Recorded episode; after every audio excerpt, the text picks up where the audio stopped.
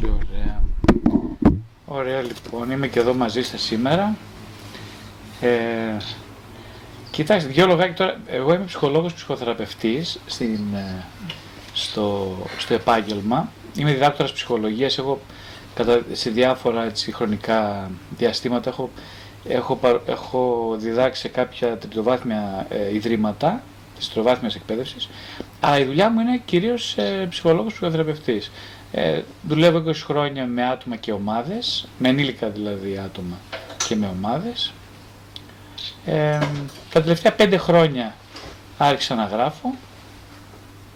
Περισσότερο ήταν μια ανάγκη να μιλήσω έτσι για την εμπειρία μου, να μοιραστώ δηλαδή την εμπειρία όλων αυτών των 20 χρόνων ε, στη δουλειά, αλλά όχι μόνο με τους ανθρώπους, αλλά κυρίως να μοιραστώ τις επιγνώσεις που έχω μέσα από την ψυχοθεραπεία. Που ευτυχώς είναι πάρα πολλές. Οπότε το πρώτο μου βιβλίο, το ψυχοθεραπευτικό ταξίδι, από το φόβο της σκιά στο φως της επίγνωσης, είναι, μια, είναι πιο εστιασμένο στην ψυχοθεραπεία, στο, δηλαδή στην ίδια τη διαδικασία της ψυχοθεραπείας, αλλά μέσα από μια πολύ ελεύθερη βιωματική έτσι, οπτική ματιά, όχι δηλαδή, δεν είναι επιστημονικά τα βιβλία μου, δεν απευθύνονται σε επιστήμονες, απευθύνονται σε ανθρώπους που θέλουν να διεξάγουν ένα μακρόχρονο ταξίδι με τον εαυτό. Ή σε ανθρώπους που το έχουν κάνει ήδη ή βρίσκονται στην πορεία αυτή. Ε, το δεύτερο βιβλίο αυτό που θα, σήμερα θα μιλήσουμε λιγάκι είναι το πόσο αντέχεις την αλήθεια. Αυτό έχει πάλι επιγνώσεις θεραπευτικές αλλά κυρίως βασίζονται περισσότερο στο προσπαθούν να σχετίσουν την ψυχική υγεία με την πνευματικότητα. Γιατί έχω δει στα αυτά όλα τα χρόνια της ε, εμπειρίας ότι αυτές οι δύο έννοιες είναι πάρα πάρα πολύ κοντά. Και το πρόβλημα της σημερινής εποχής είναι ότι αποσυνδέσαν αυτές τις δύο έννοιες, η κλασική ψυχιατρική τις έχει αποσυνδέσει.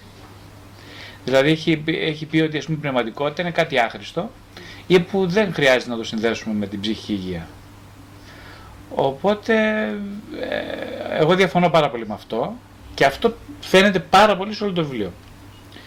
Τώρα, επειδή για να μην είναι μπόμπα ο μονόλογο που είναι κουραστικός και για μένα και για εσά, εγώ προτείνω να διαβάσω κάποια στοιχεία κείμενα του βιβλίου και μέσα από αυτά να προβληματιστείτε, να σας δώσουν την ευκαιρία να διαμορφώσετε κάποιες ερωτησούλες ή παρατηρήσεις και να μπούμε σε ένα ζωντανό έτσι διάλογο. Ε; Το κάνουμε έτσι λίγο. Εδώ σημείωσα πάρα πολλά, αλλά εντάξει θα πω έτσι πούμε, στον μπεμπαμπλόν για την τύχη. Λοιπόν, ε, Λέω, ας πούμε ένα κομμάτι. Προς το τέλος της ζωής του, ο Einstein είχε πει τώρα, τώρα χαίρομαι εκείνη τη μοναχικότητα που τόσο πολύ με πονούσε στα νιάτα μου. Και γράφω, αν και για τον έμπειρο ταξιδιώτη της ζωής η μοναχικότητα είναι υψηλής αξιοπιστίας, εκολαπτήριο εσωτερικής συνοχής και ολοκλήρωσης. Για τον άπειρο φαντάζει περισσότερο με κάποιο τρομακτικό φάντασμα. Με ένα σκιάχτρο που φοβίζει επειδή απειλεί την ανοριμότητα με αφανισμό, την προσωπική του ανοριμότητα και υπονομεύει την ανάγκη για παλινδρόμηση στην ητοπάθεια της εξάρτησης από τους άλλους. Ο φόβος λοιπόν της μοναχικότητας. Το πρώτο μισό της ζωής οι άνθρωποι φοβούνται πάρα πολύ να μείνουν μόνοι και σκέφτονται ότι θα είναι πολύ καλή ευκαιρία πούμε, να, κάνουν ένα, ε, να το κάνουν ταξίδι πάντα μαζί με κάποιον άλλον. Και γι' αυτό παντρεύονται οι άνθρωποι, κάνουν γρήγορα σχέσεις ε, στην πορεία βλέπουν όμως ότι δεν αρκεί το να μπει σε σχέση για να είσαι ευτυχής. Δηλαδή ε, το να έχεις σχέσεις δεν είναι αρκετό για να είσαι ευτυχισμένος, γιατί πολύ γρήγορα οι σχέσεις προσφέρουν προβλήματα. Σε ανθρώπους που δεν έχουν κάνει αυτογνωστική δουλειά, πάρα πολύ γρήγορα, στην νεαρή ηλικία, νεαρή εννοώ από 18 μέχρι ε, 35 μέχρι και 40. Γιατί ένα άλλο χαρακτηριστικό ας πούμε, της σημερινής εποχής είναι ότι η εφηβεία και η πρώτη ηλικίωση, ενώ τα παλαιότερα χρόνια ε, διαρκούσε μέχρι τα 20, maximum 25, τώρα πάει 35 και 40.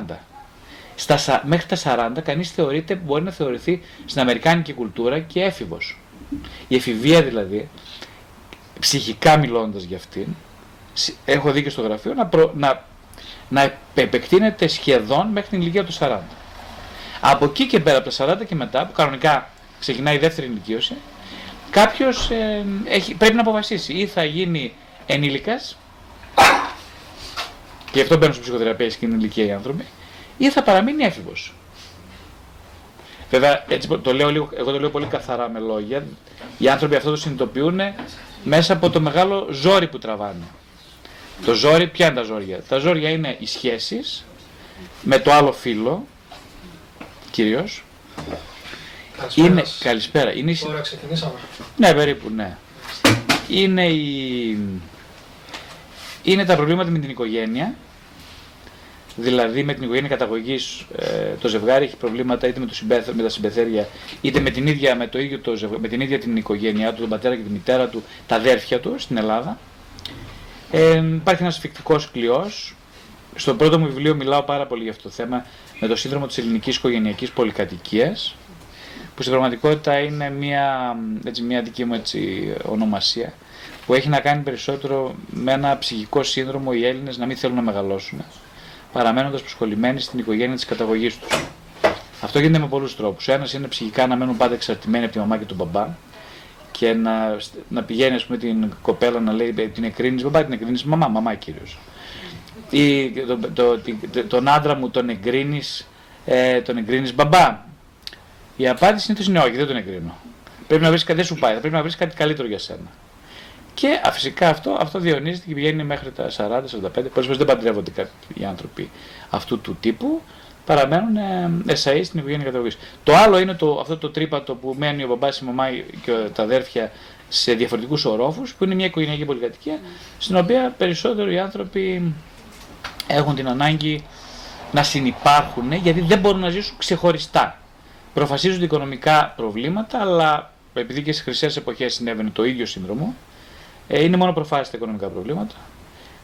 Ένα άλλο θέμα, ας πούμε, το οικονομικό πρόβλημα, ε, είναι, εντάξει, πέρα από την οικονομική κρίση που στην Ελλάδα, που σημαίνει μια, ε, είναι μια, ένα παράγωγο μιας παρατετανόμενης ψυχικής ανοριμότητας, η οποία κάποια στιγμή ε, συναντάει τον εαυτό της και κάνει κράση και σπάει, ας πούμε, γιατί δεν μπορεί, να, δεν μπορεί να προχωρήσει άλλο και έτσι εμφανίζεται η οικονομική κρίση. Και η οικονομική κρίση δηλαδή είναι μια ευκαιρία κανείς να συνειδητοποιήσει πόσο ανώριμο είναι, να το πούμε έτσι λίγο πιο λαϊκά.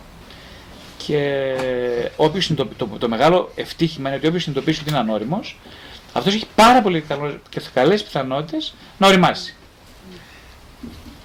Ε, Βεβαίως, πολύ ωραία, βέβαια, βέβαια. Για να μην προχωρούμε και χάνουμε κάποια... Πολύ σωστά, έτσι. Ναι. Έχω την εντύπωση ότι η πολυκατοικία, που λέτε οικογενειακή, ότι σχεδιάζεται από τους γονείς. Και τα παιδιά εμπνέονται από το σχεδιασμό των γονέων και από την πιστικότητα, μάλλον πιεστικότητα των γονέων για να ακολουθήσουν. Και αυτή η παρατηνόμενη εφηβεία έχω την εντύπωση ότι οφείλεται κυρίως στους γονείς, οι οποίοι δεν αφήνουν τα παιδιά τους να οριμάσουν. Πολύ σωστά. Ε, μιλάω πολύ σε αυτό το βιβλίο για αυτό το θέμα. Α, τώρα πρέπει να το βρω το. Α, ναι, να σα διαβάσω. Έπεσε το κοιτάξτε. Άνοιξε το βιβλίο και έπεσε πάνω. Ξανά Λοιπόν, πολύ ωραία. Απαντήσουμε, μιλήσουμε και γι' αυτό.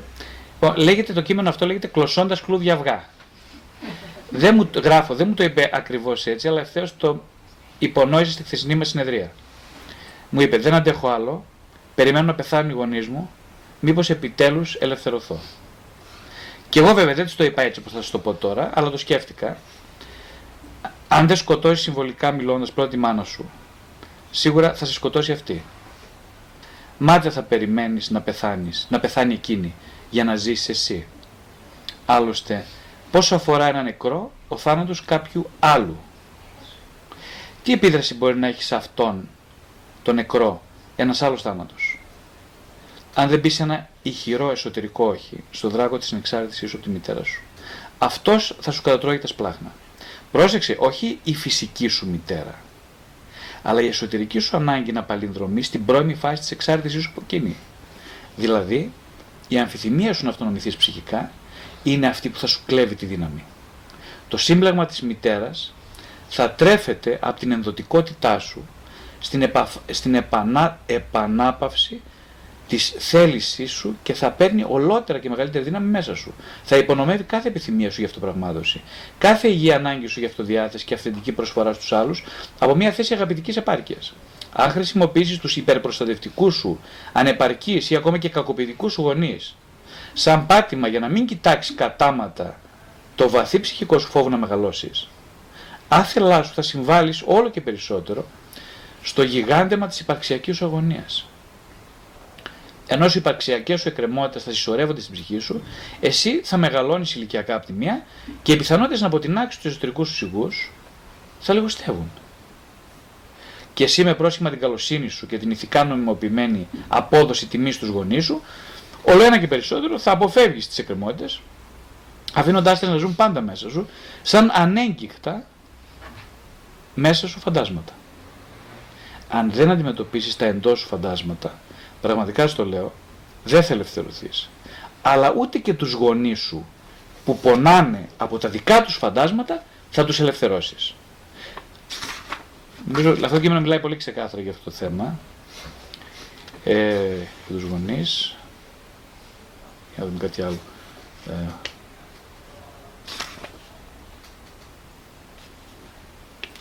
Α, ναι, ένα άλλο μικρό, κάτι, ένα μικρό κομματάκι. Μου λένε στο γραφείο, ας πούμε, εγώ του τα έδωσα τα, όλα τα πάντα και αυτός αντί να το εκτιμήσει. Και γράφω, εσείς που δίνετε τα πάντα στους άλλους, εντός οικών εάν τολμήσετε κάποτε να δημιουργήσετε συνθήκες ενδοσκόπησης και ρίξετε μια ματιά στα κίνητρα της δοτικότητάς σας, θα τρομάξετε από το εύρος και το ποιόν των προσδοκιών που έχετε από τους ευεργετούμενούς σας. Συνήθως, για να μην έρθετε αντιμέτωποι με τις απίθμενες και μη ρεαλιστικές προσδοκίες σας από τους άλλους, δίνετε και ξαναδίνετε και ξαναδίνετε συχνά και χωρίς όρια.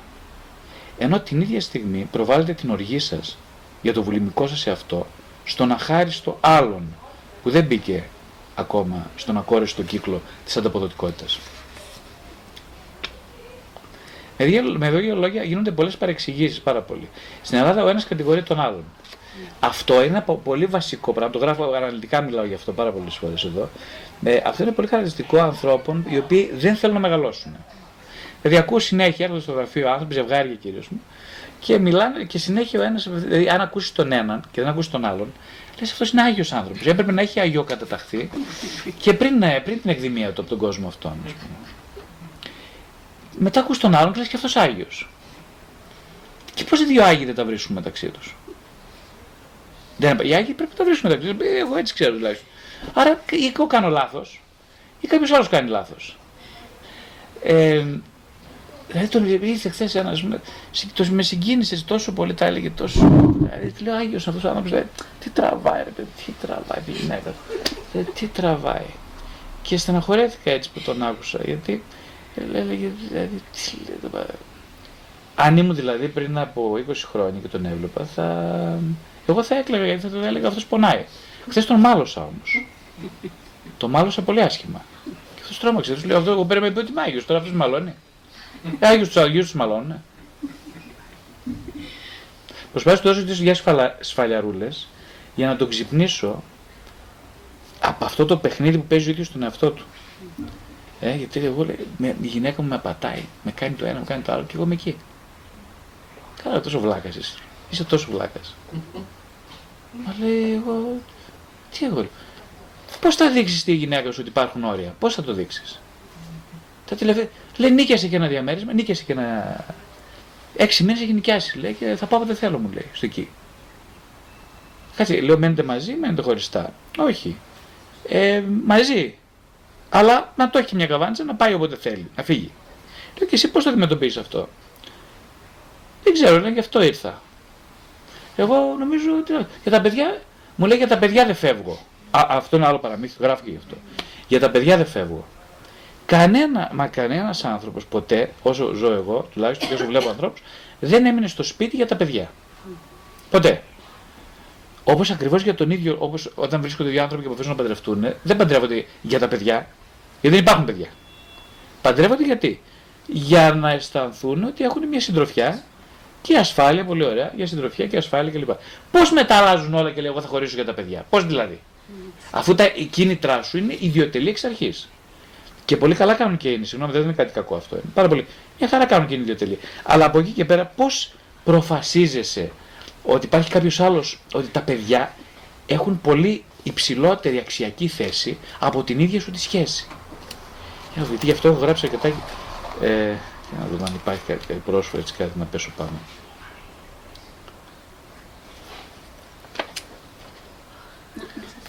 Ναι, έβασα στο κείμενο ωραίο. Θέλετε Ναι, να πείτε ναι, κάτι.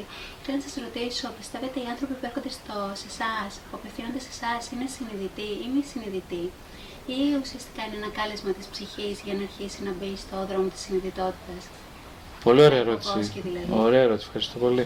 Ε, όχι, δεν είναι συνειδητοί οι περισσότεροι άνθρωποι. Οι περισσότεροι δεν είναι, όχι.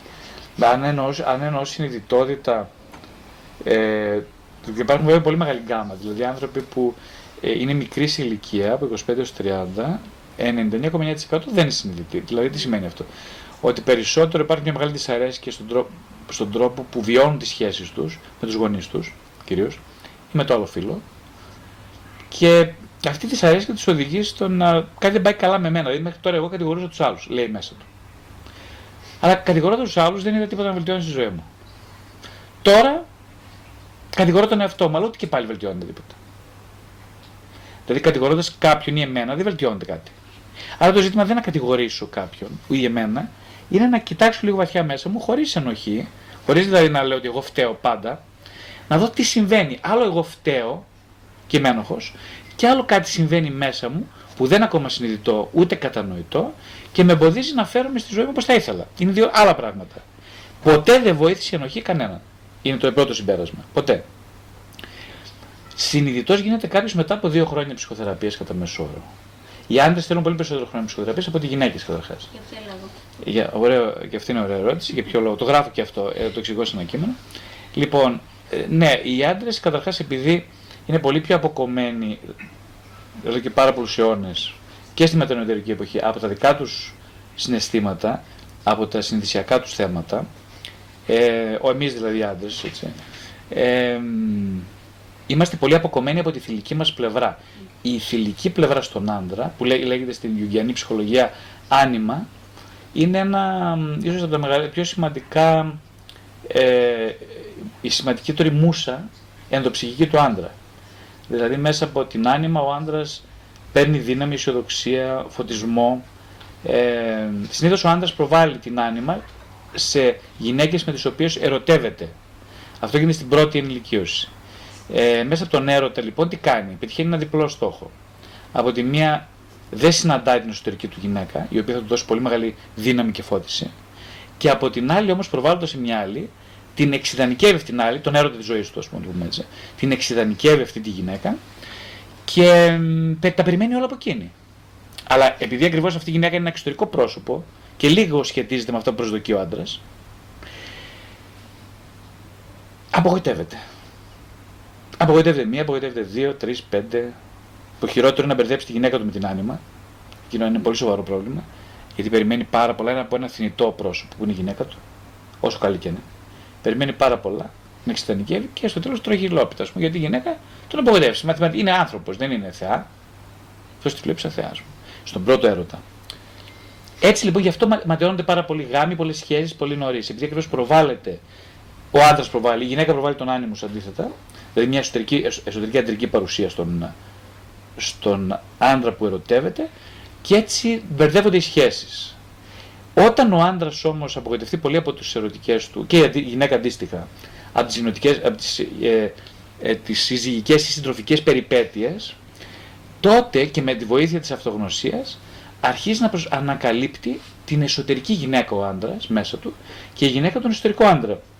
Και τότε ακριβώς ε, πλημμυρίζει ο άντρας από επιγνώσεις, ο οποίος οφείλεται στη σχέση του με αυτήν την εσωτερική γυναίκα, ε, και πάβει να προβάλλει σε εξωτερικές γυναίκες ε, αυτό το ερωτικό μεγαλείο που κρύβει μέσα του αυτό έχω διαβάσει για το τέριασμα, ο εσωτερικός μου άντρας να συσχετιστεί, να έρθει σε επικοινωνία, σε, σε σύνδεση με τον εσωτερικό, με την εσωτερική γυναίκα του άλλου.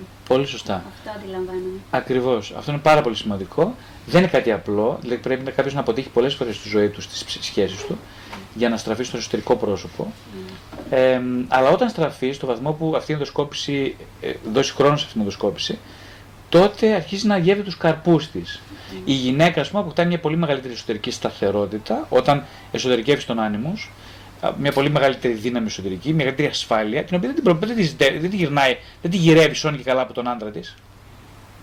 Γιατί, το, ε, γιατί η ίδια ε, είναι γυναίκες, είναι αισθάνεται δυνατή εσωτερικά, μπορεί να παίρνει αποφάσεις πιο εύκολα, ε, να μην αισθάνεται αυτή την ευαλωτότητα και την αδυναμία που από τη μια είναι θηλυκό στοιχείο, από την άλλη μου σε καταδικάζει σε μια αναποφαστικότητα και ακινησία. Αυτά όλα λοιπόν με την εσωτερήκευση του άνιμους, η γυναίκα αισθάνεται πολύ πιο ισορροπημένη. Και αυτό τη βοηθάει πάρα πάρα πολύ στο να είναι ισορροπημένη μες στη σχέση της με τον άντρα ή με τους άντρες. Γράφω εδώ ένα, ένα κεφάλαιο που λέγεται «Τίποτα δεν πληγώνει περισσότερο τα παιδιά από τη ζωή που οι γονείς τους δεν έζησαν». Τα παιδιά πληγώνονται λιγότερο από τον κακό χαρακτήρα των γονέων τους. Τίποτα δεν είναι πιο σκληρό και επιζήμιο για ένα παιδί από το γονιό που είναι κατά ανάγκη επίκης επειδή έχει αποκλείσει τις γωνίες του χαρακτήρα του. Πριν καλά έρθει σε επαφή μαζί τους, που αποκόπτε βία από, την κοινωνικά και ηθικά, από τις κοινωνικά και ηθικά δακτυλοδεικτούμενες πλευρές του, επειδή δεν θέλει να μάθει πώς τις έχει. Περισσότερο τραυματίζονται και ενοχλούνται ψυχικά τα παιδιά, από το γεγονός ότι οι γονείς τους και οι μεγάλοι συλλήβδοι δεν έχουν εσωτερικά βιώματα. Δεν έχουν αυθεντικές βιωματικές εμπειρίες που να τις έχουν επεξεργαστεί με στόχο τη δική τους υπαρξιακή απαρτίωση και ελευθερία. Πληγώνονται που διαρκώς συναλλάσσονται με μεσήλικε νεότερους που έχουν από χρόνια παραιτηθεί από την εσωτερική ζωή. Που διακατέχονται από την επίρρεια μιας γενικής ατονίας και φοβικής αντιμετώπισης των πραγμάτων. Τα παιδιά, οι έφηβοι, οι νέοι, εναντιώνονται στις απόπειρες επιβολής του μεταγενέστερων γενναιών. Όχι κυρίως επειδή δεν συμφωνούν με τις ιδέες τους, αφού γκράζουν την υποκρισία που λανθάνει στις στάσεις και στα λόγια τους. Την απόσταση που χωρίζει τη διακήρυξη των καλών προθέσεων από τις αληθινές τους ασυνείδητε προθέσεις.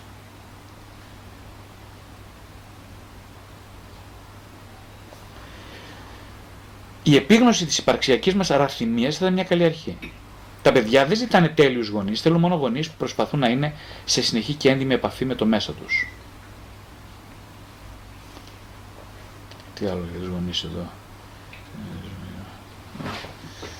Ε, λέω, αν θες να ζήσεις, σου δίνεται αυτό που μπορείς να σε αναγεννήσει. Η ασυνείδητη επιθυμία οδηγεί πολλούς γονείς να γίνουν γονείς. Για να έρθουν ακριβώς σε επαφή με το βαθύ και ζητούμενο πυρήνα τους, να γίνουν άνθρωποι, κατανοώντας πως για χρόνια δεν είναι τίποτα άλλο παρά εναγνία υπάνθρωποι για να πονέσουν αναπόφευκτα, για να βγουν τα κρυμμένα τραύματα στην επιφάνεια της παιδικής τους ηλικίας και να πετύσουν γιατριά. Τίποτα δεν τρομάζει περισσότερο μια ψυχή, ούτε την κατευθύνει τόσο δυναμικά και αλάνθαστα, ακόμα με τις πιο ανεπίγνωσες επιλογές της, από ότι το αίτημα της γιατριάς. Συγκεκριμένα το δώρο δίνεται σε όσους έχουν μεγάλη ανάγκη να εκπαιδευτούν στην άγνωστη αγάπη και στην ταπείνωση. Πολλοί από αυτούς που ακόμα δεν έγιναν γονείς, δεν έγιναν διότι προτιμούν να είναι ατελευτήτως τα παιδιά που κατηγορούν τους άλλους ως υπεύθυνους, δείχνοντας πάντα με το δάχτυλο το φταίχτη. Επειδή έκαναν τη λαγνία του εγωκεντρισμού και το φόβο της ψυχικής ορίμασης, σημαία και ιδεολογία επανάστασης.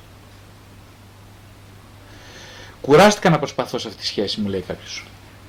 Μου λες, δεν τον αντέχω άλλο. Κουράστηκα να προσπαθώ. Και εγώ σκέφτομαι, ποιος σου είπε πως αυτό που χρειάζεται για να πάει καλά μια σχέση είναι η προσπάθεια και η ανοχή; Εσύ υπομένεις εντός εισαγωγικών τον σύντροφό σου, με βασικό κίνητρό σου να ζητήσεις την κατάλληλη στιγμή τα χρωστούμενα. Το να ανέχεσαι γιατί δεν θέλεις να συνειδητοποιήσεις πόσο πολύ φοβάσαι τη μοναξιά σου; Λες και η μοναξιά είναι κανένα τέρας που θα σε φάει αν σε συναντήσει. Το μοναδικό τέρας που καθημερινά σε τρώει είναι η πίστη που δίνεις στους απολυθωμένους αλλά ενεργούς εφιάλτες. Στο σχήμα που σου υπαγορεύει πως ποτέ δεν θα ευτυχήσει αν παραμείνεις ασυντρόφευτη. Πως πρέπει να κουκουλωθείς. Όμως το μόνο που κουκουλώνεις είναι την αυθεντικότητα και τα γνήσια σου αιτήματα. Θέλεις να πιστεύεις πως η μόνη λύση στο φόβο σου είναι η σχέση. Ανάπηρη όχι, λίγη σημασία έχει. Σχέση να είναι και ό,τι να είναι. Αν φοβάζει τη μοναξιά, ευτυχώς αργά ή γρήγορα οι σκιώδεις σου πλευρές θα σε οδηγήσουν στο να τη Με την ελπίδα ότι θα θεραπευτείς από το διαστρεβλωτικό της αλήθειας φόβο της. Ο καλός ο φίλος στη χαρά φαίνεται, όχι στα δύσκολα. Μην ακούς αυτούς που λένε ότι ο αληθινός ο φίλος στα δύσκολα φαίνεται. Θα δεις ποιος είναι στα αλήθεια φίλος σου μόνο την ώρα της πολύ μεγάλης σου χαράς. Την ώρα της ακραίας και ακουφαντική σου επιτυχίας. Είναι πολύ εύκολο να λυπηθείς από τη θέση του ισχυρού, του τάχα καλού να συμπονέσεις. Να πιάσεις με θέρμη το χέρι του κοντινού σου αναξιοπαθούντα ανθρώπου, αυτού δηλαδή που καταραίει. Έχεις κίνητρο να το κάνεις αυτό. Εκείνη τη στιγμή εσύ νιώθεις πιο δυνατός, δικαιωμένος, ευλογημένος, Πάρα πολύ δύσκολο όμως είναι να χαρείς βαθιά από την καρδιά σου, με ευγνωμοσύνη, να κλάψεις με τη χαρά του φίλου σου. Πώς να αφήσει αλόβητη τη γενεδορία σου η κατάρα της συνήθεια σου να συγκρίνεις συνεχώς τον εαυτό σου με τους άλλους.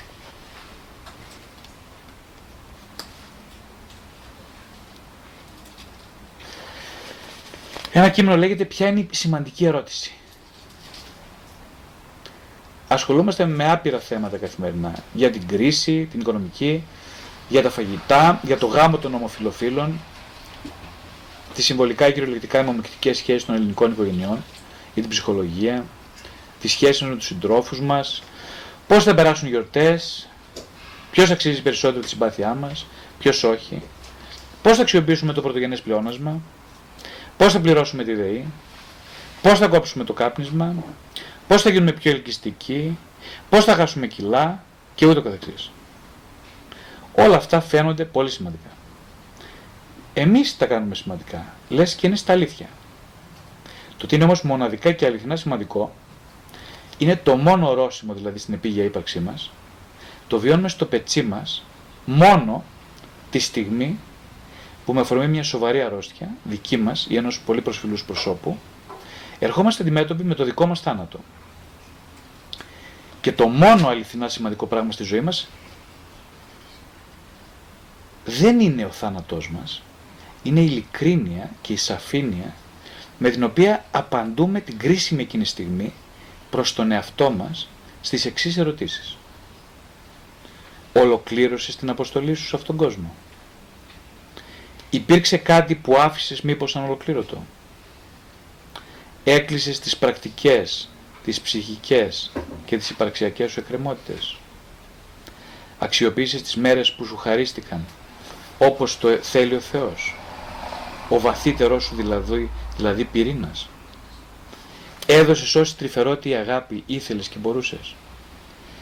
Για ποια πράγματα μετανιώνεις τώρα; Ποιες πόρτες ακόμα και τώρα σου ζητούν να τις ανοίξεις; Ποιες να τις κλείσεις; Ανάλογα με τις απαντήσεις, ο θάνατος είναι δυνατόν να βιωθεί ως κόλαση ή σαν αιτία αναγέννησης και ζωής.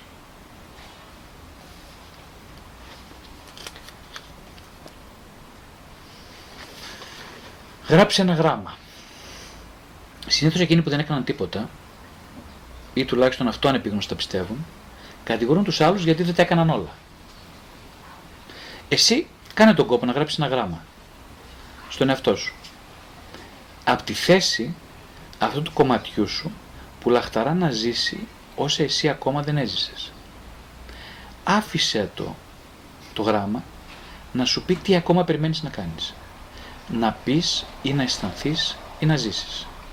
Ας το ελεύθερο να σου μιλήσει και άκουσε τι έχει να σου πει.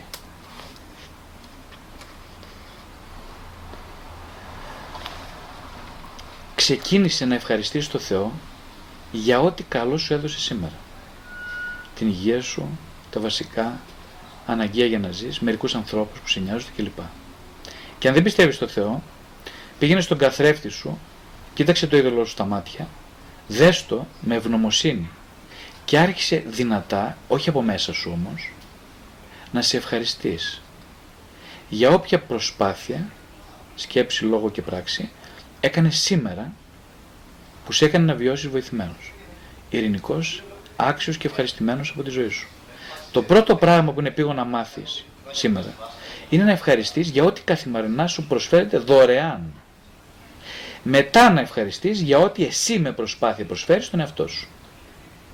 Η αληθινή χαρά είναι μόνο αποτέλεσμα της σταδιακά διευρυνόμενης και βαθιάς ευγνωμοσύνης.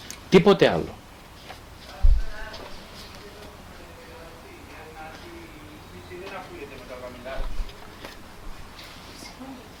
Πάνω στα προηγούμενα, γιατί βλέπω ότι δεν το, ανα, δεν το προχωρήσαμε λίγο.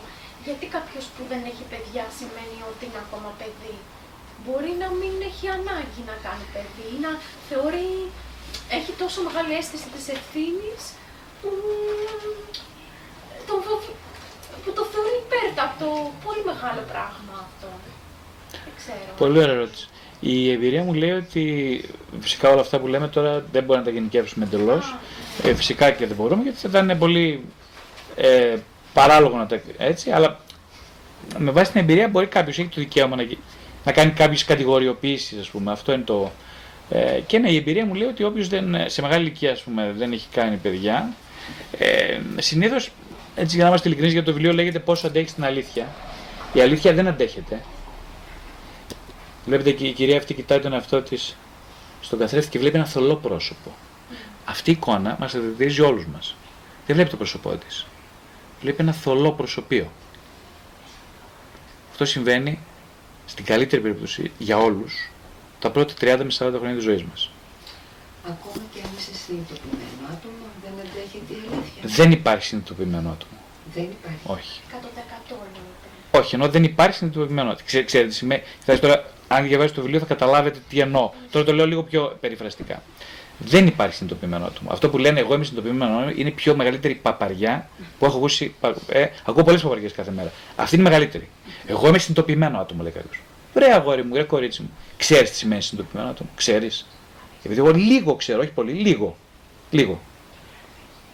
Αυτή την παπαριά δεν την έλεγα ποτέ στη ζωή μου. Είναι η Ρωσιλία, αν την πω. Συνειδητοποιημένος τι σημαίνει. Βεβαίως θα το θα σας πω. Το λέω για τον απλό λόγο, συνειδητοποιημένος λέει. Συνειδητοποιημένος τι σημαίνει; Ότι ξέρω τους λόγους που κάνω κάτι, δηλαδή ξέρω τους λόγους παντρευτικά. Ε, λοιπόν δεν τους ξέρω. Εγώ με 20 χρόνια ψυχοθεραπεία, με άλλη τόση εκπαίδευση, με, άλλες, με τρελά σεμινάρια, αυτογνωστικά ε, εργαστήρια και πολλή δουλειά με τον αυτό, δεν ξέρω γιατί παντρεύτηκα. Γιατί ενεργούμε εν αγνία μας. Εντελώς. Αυτό είναι πολύ τρομακτικό. Είναι. Λέτε. Πολύ σωστά. Είναι. Το βιβλίο είναι τρομακτικό αυτό. Δεν είναι πολύ. Ε, δεν, δεν, είναι για καρδούλες που γουστάρουν να πάρονται έντονα. Δεν είναι για τη μάζα. Και θέλει και Θέλει λίγο να είσαι καγκερά στην καρέκλα να κάθεσαι. Αν το πάρεις σοβαρά, γιατί αν το πάρεις και λέει το βλάκα αυτό το Βασιλιάδη, τι λέει ρε παιδί μου, παπαριές. Ε, σιγά. Αν το πάρεις έτσι, πάρει το και διάβαστο. Αλλά αν το πάρεις της μετρητής, θα. Μ, θα πάρει μπορεί να πάρει κανένα λουμπάγκο. ναι, μου το είπαν άνθρωποι αυτό. Ζωή, ζωήστηκαν πολύ. Άνθρωποι που κάνουν δουλειά με αυτό. Ζωήστηκαν πολύ διαβάζοντάς το. Ζωήστηκαν γιατί όμως; Γιατί το πήραν σοβαρά. Τη ζωή δεν την παίρνουν οι άνθρωποι σοβαρά. Ούτε αυτοί που μπαίνουν στη ψυχοθεραπεία την παίρνουν σοβαρά την ψυχοθεραπεία. Ελάχιστοι παίρνουν σοβαρά τη ζωή. Έχετε ακούσει τη Σιμών Βέιλ; Ναι, εγώ το έχω ακούσει. Πολύ ωραία. Είναι μια γυναίκα, αν διαβάσετε τη βιογραφία της εκτός της πόλης κυκλοφορεί ένας πολύ, ένας πολύ διάσημο Γάλλος ε, λόγιο έχει γράψει αναλύοντα τη βιογραφία της. Πάρα πολύ ωραίο βιβλίο για της Σιμών Βέιλ, τώρα πρόσφατα κυκλοφορήσει.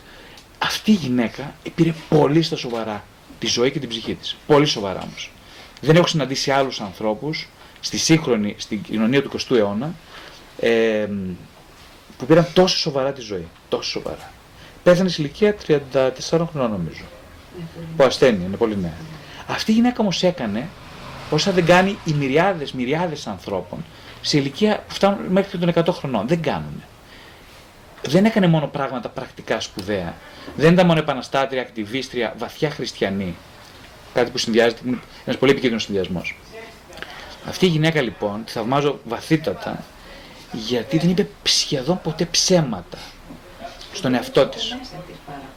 Έκανε, επι, έκανε μια ζωή φοβερά, φοβερά επικίνδυνη.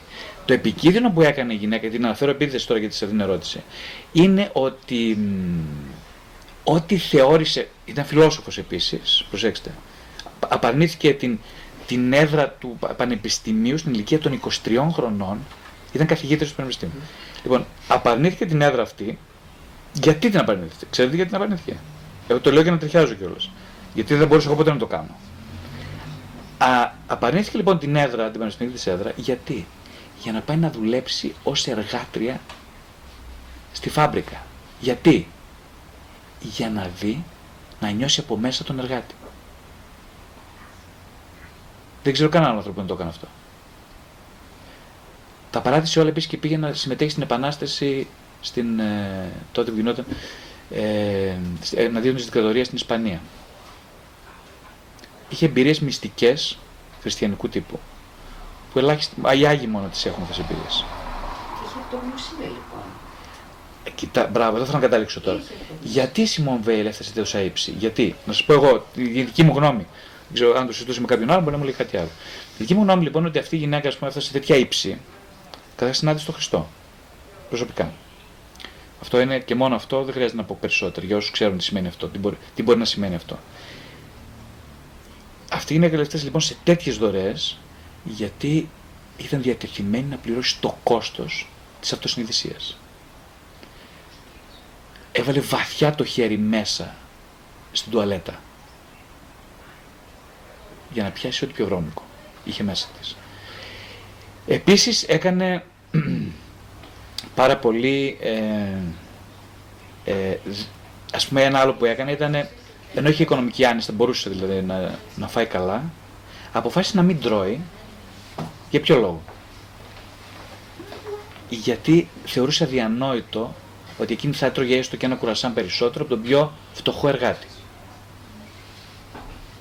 Αυτά τα λέω και είναι για μας μια άλλη σφαίρα πνευματικότητας που δεν την αγγίζουμε. Όμως για αυτή ήταν βίωμα αυτό.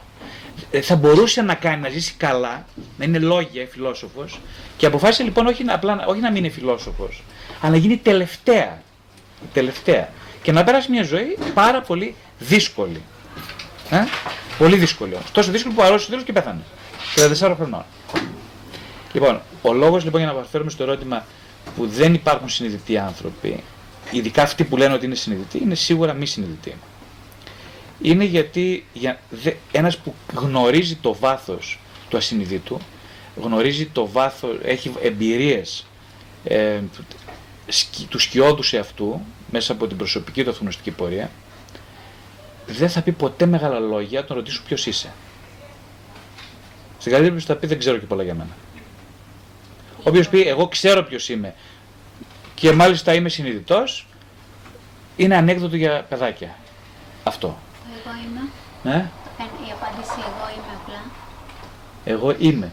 Επίσης, το για να φτάσεις κανείς σε αυτό το σημείο, δηλαδή μιας υπαρκτικής θέσης στη ζωή, όπως είναι το εγώ είμαι, εγώ είμαι δηλαδή, είμαι, δεν έχω, ε, είμαι, ότι, είμαι αυτή τη στιγμή. Τώρα, εγώ μαζί σας μιλώ και είμαι, είμαι σε επαφή με το σώμα μου, με τα συναισθήματά μου, με τις σκέψεις μου. Ε, δεν έχω κάτι να σας πω, είμαι αυτά που σας λέω. Με αυτή την έννοια λοιπόν έχει μεγάλη αξία σαν σκοπός ζωής, σαν ε, η προθετικότητα εσωτερική να κινηθεί προς αυτή την κατεύθυνση του εγώ είμαι. Χωρίς τίποτε άλλο. Ναι, ναι. Ρώτησα ένα τώρα, ακούω μια συνέντευξη στο ραδιόφωνο, ρώτησαν κάποιον πολύ σπουδαίο ας πούμε, ε, καλλιτέχνη, ροκ. Ας πούμε. Τον ρώτησαν, εσείς που είστε τόσο σε κίνηση σε όλο τον κόσμο και την άλλη κλπ. Ε, ε, εσείς, ε, ε, ποιες είναι οι καλύτερε στιγμέ της ζωής σας. Και ξέρετε τι απάντησε; Λέει κανένα στη μέση ζωής μου όταν είμαι τελείως ακίνητος. Θα λέει ένας τρόπο διεθνής αναγνωρισμένο καλλιτέχνης. Και λέει γιατί, γιατί τι, είναι, τι είναι αυτό τώρα πάλι, που, γιατί είναι στα ακίνητο. Είναι, είναι ελάχιστες στιγμές που προσπαθώ να τις βρω και να μείνω τελείως ακίνητος. Και στο βαθμό που συμβαίνει αυτό έχω τις καλύτερες εμπνεύσεις. Είμαστε ξεγελασμένοι όλοι. Γι' αυτό έγραψα το βιβλίο. Και λέγεται πόσο δέχεις την αλήθεια. Γιατί η αλήθεια ε, είναι με κόκκινα γράμματα. Γιατί; Έχει αίμα, έχει κόστος. Δηλαδή, το να πεις ότι εγώ, ας πούμε, μου αρέσει η αλήθεια. Εγώ ξέρω, έρχονται άνθρωποι στην ψυχοθεραπεία και λένε εγώ θέλω να θεραπευτώ, ας πούμε. Εγώ θέλω... Δεν είναι, δεν είναι έτσι. Το 1% θέλει να θεραπευτεί, το 99% αρνείται και αντιστέκεται. Αυτή είναι η αλήθεια.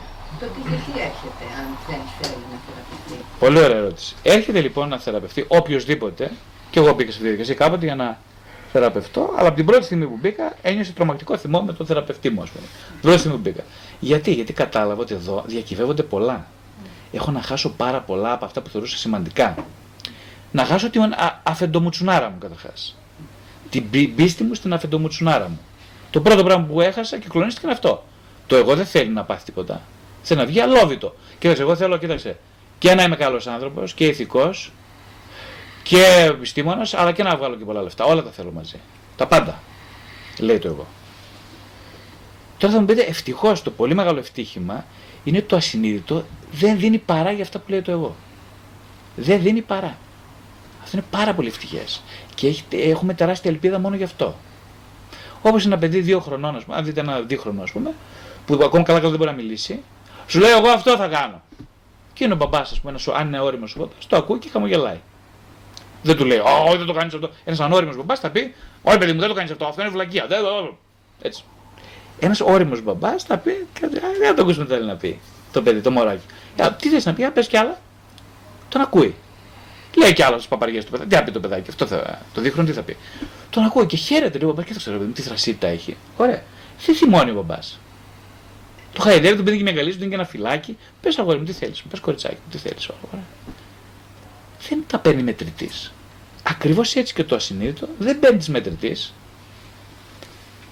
Την απερισκεψία και την, μεγα, την, τον grandiose idea που έχει για τον εαυτό το εγώ. Δεν τα παίρνει συνήθω. Προσέξτε όμως τώρα τι γίνεται.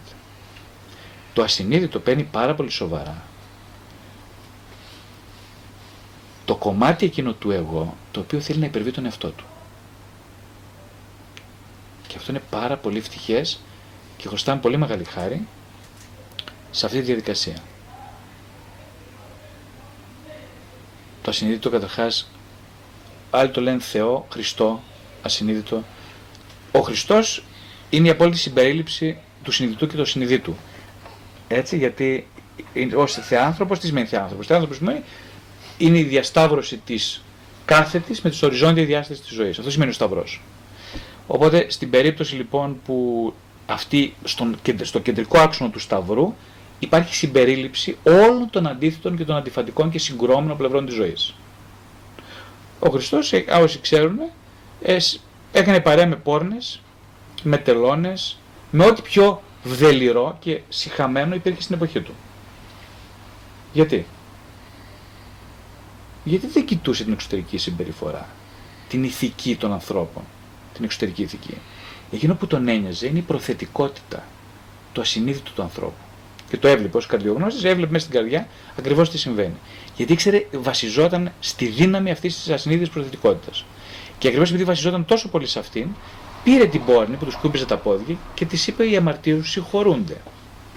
Γιατί είδε εκείνη την ώρα, δεν είδε μια πόρνη, είδε έναν άνθρωπο που, αρχίζει, που έχει απόλυτη με ειλικρίνεια καταθέτει μια ζωή σάπια. Αυτό ήθελε, τίποτα άλλο. Οι Φαρισαίοι και όλοι οι Ιουδαίοι που τον βλέπαν λέγανε τι ανόητος άνθρωπος. Τι ανόητος. Πώς μπορεί και συγχωρείς έτσι εύκολα. Η λέξη συγχώρεση, γράφω κάποια στιγμή τη συγχώρεση, τι σημαίνει; Η ελληνική, η ελληνική γλώσσα έχει μια καταπληκτική ετυμολογική οπτική. Η λέξη λοιπόν συγχώρεση που σημαίνει χωράω εμένα μαζί με τον άλλον. Σημαίνει δηλαδή ότι για να καθίσουμε σε ένα στενό κάθισμα θα πρέπει να στριμωχθώ στη μία πλευρά του καθίσματος για να χωρέσει και ακόμα ένας ποπός δίπλα μου. Αυτό σημαίνει συγχώρεση. Συγχώρεση από μόνη της είναι θυσία. Θυσία του προσωπικού μου χώρου. Ε, είπα κάτι γι' αυτό θα μου βοηθήσαμε. Ωραία τη συνάρτηση του αναμάρτητος, ο αναμάρτητος πρώτος των λίθων βαλέτων. Αυτό, επειδή ο Χριστός είναι απόλυτη συνειδητότητα, ακριβώς ξέρει, όταν, ε, ξέρει ότι... Ξέρει ότι οι άνθρωποι μέσα τους βαθιά, αυτοί που πήγαν να σηκώσουν τις πέτρες και να χτυπήσουν, μέσα τους βαθιά, γνωρίζουν, έχουν επίγνωση, ότι κάνουν εγκλήματα, μικρά ή μεγάλα. Ε, Ιδίως αυτοί που σηκώνουν πρώτη την πέτρα και θέλουν να πυροβολήσουν, είναι αυτοί που φοβούνται την επίγνωση των εγκλημάτων τους. Γι' αυτό πετάνε πέτρα. Κανένας που έχει, εν είναι επιγνώση δεν πετάει ποτέ πέτρα. Έτσι. Γιατί, τι σημαίνει ανεπιγνώση. Ανεπιγνώση σημαίνει ότι γνωρίζω σε κάποιο μεγάλο βαθμό τις σκιώδεις μου πλευρές. Άρα πώς θα πετάξω εγώ πέτρα, αφού ξέρω ότι εγώ αξίζω πέτρες.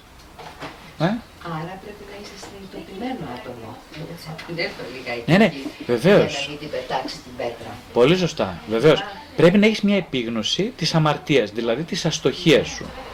Επίσης ένα άλλο πράγμα είναι ότι αυτό το εγώ δεν αφήνει εύκολα την επίγνωση της αστοχίας. Κάνει πολλά τερτύπια για να μην επιτρέψει καμία επίγνωση. Η επίγνωση τι προϋποθέτει; Η επίγνωση προϋποθέτει καταρχάς ένα τραύμα. Όσο πιο βαθύ το τραύμα, τόσο μεγαλύτερη προθετικότητα για υπέρβαση του τραύματος. Δηλαδή να αναιρέσεις το τραύμα και να προχωρήσεις προς μια κατεύθυνση ίασης. Γι' αυτό ακριβώς και πάρα πάρα πολλοί τραγικοί άνθρωποι κάνουν πολύ μεγάλα επιτεύγματα αυτογνωστικά στη ζωή τους. Οι άνθρωποι τους εντός εισαγωγικών τους πήγε καλά η παιδική ηλικία. δεν πρόδεψαν και πολύ. Ε, οπότε το βασικό, όταν λέμε για επίγνωση, όταν μιλάμε για επίγνωση, ε, είναι κυρίως όταν συναντιέται ε, η βαθιά καρδιά με την ερμηνεία ενός εξωτερικού γεγονότος. Αυτό λέγεται επίγνωση. Πώς το είπατε αυτό πάλι, όταν είναι πολύ ενδιαφέρον. Όταν συναντιέται η βαθιά καρδιά με την ερμηνεία, την υποκειμενική ενός εξωτερικού γεγονότος. Α, ένα άλλο. Πέφτω τώρα συνέχεια, συνέχεια, εντάξει. Ε, α, λέει, κάποιο, λέει κάποια, ας πούμε. Καλά που έχω τον παιδί μου, τον άντρα μου, τη γυναίκα. Και το σχολιάζω εγώ. Πόσο τελικά αυτό το δικό μου ξεφτίζει μέσα σου την όντως αγάπη; Τελικά το παιδί είναι δικό σου; Ο άντρας σου είναι δικό σου. Αν μάθαινες να ζεις με τη σκέψη πως κανένας και τίποτα δεν είναι δικό σου, πώς θα είχαν άραγε διαμορφωθεί τα συναισθήματά σου για τους σημαντικούς σου άλλους; Πόσο διαφορετικά θα έχεις μιλέψει την αγάπη σου, η ελευθερία, από τον καταιγισμό των κατέργαστων και ασυνείδητων προσδοκιών σου; Συνειδητοποιείς άραγε πως η ψευδέστηση της κατοχής σφετερίζεται την ερωτική φλόγα του αληθινού δοσίματος, αφού εξακολουθείς να περιμένεις από τους δικούς σου να σου φερθούν όπως οι τίτλοι ιδιοκτησίας στον κάτοχό τους. Αν είχες αποποιηθεί τους τίτλους σου, πόσο θα έχει ανθίσει άραγε μέσω σου η κλεμμένη, η στερημένη αγάπη; Και πόσο, πόσο κόσμο θα έχεις στα αλήθεια ξεδιψάσει με μια τέτοια αγάπη διαθέσιμη στη φαρέτρα σου; Η δωρεά του τραύματος. Για να δει ο άνθρωπος ποιος είναι στα κατάβαθά του, χρειάζεται συχνά να έρθει σε επαφή με ένα μεγάλο συγκλονιστικό και αγιάτρευτο τραύμα. Ένα αποτρόπαιο προσωπικό έγκλημα με το οποίο συνδέεται από τη θέση του υποκειμένου της αυτουργίας και της ευθύνης. Αυτό το έγκλημα υποκινεί αναπόφευκτα το δικαίωμα στην ελευθερία επιλογής. Την επιλογή του αυτούργου να επιθυμήσει και να αναλάβει ή όχι την προσωπική του ευθύνη. Αφού κάνει χειροπιαστή τη βαθιά ενοχή που ούτως ή άλλως κοιμάται μέσα σε όλους μας και μεταφιέζεται σε αντίδραση στον νόμο και μομφή προς τους άλλους. Το τραύμα συνήθως λειτουργεί ως σύμβολο της μεγάλης βαθιάς αστοχίας του ανθρώπου, που είναι πάντα μία. Η άγνοια της ανάγκης μας, της φυσικής μας εξάρτησης από το Θεό. Η παραγνώριση των προϋποθέσεων της εγκύτητάς μας με Εκείνον. Η αποστασία μας από την ενότητά μας μαζί Του. Το τραύμα, επιτάσσοντας την επιθυμία της ψυχής για μετάνοια, καταργεί τη βασική άγνοια και καθοδηγεί την ψυχή μας προς την άφατη χαρά της εν Χριστώ ζωής.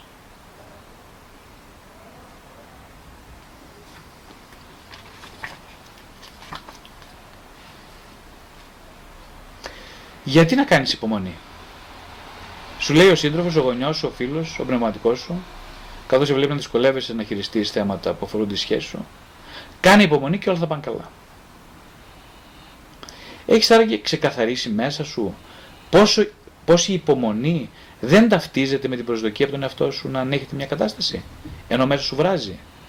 Αλλά αντίθετα ότι η υπομονή είναι το πολύτιμο πνευματικό εργαστήρι στο οποίο δεν αντιδρούμε παρορμητικά, αφού έχει ως στόχο την επεξεργασία της δικής μας συμμετοχής και ευθύνης, στο γεγονός που κάθε φορά μας δυσκολεύει.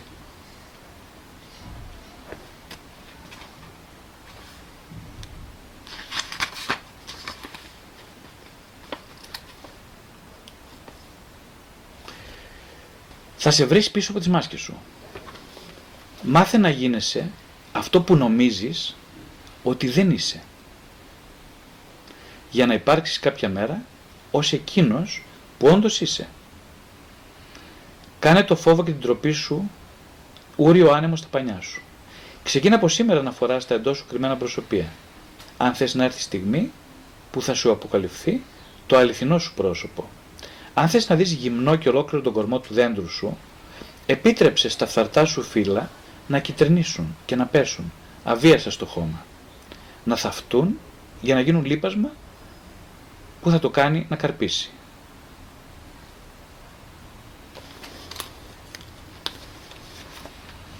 Η απειλή του έρωτα.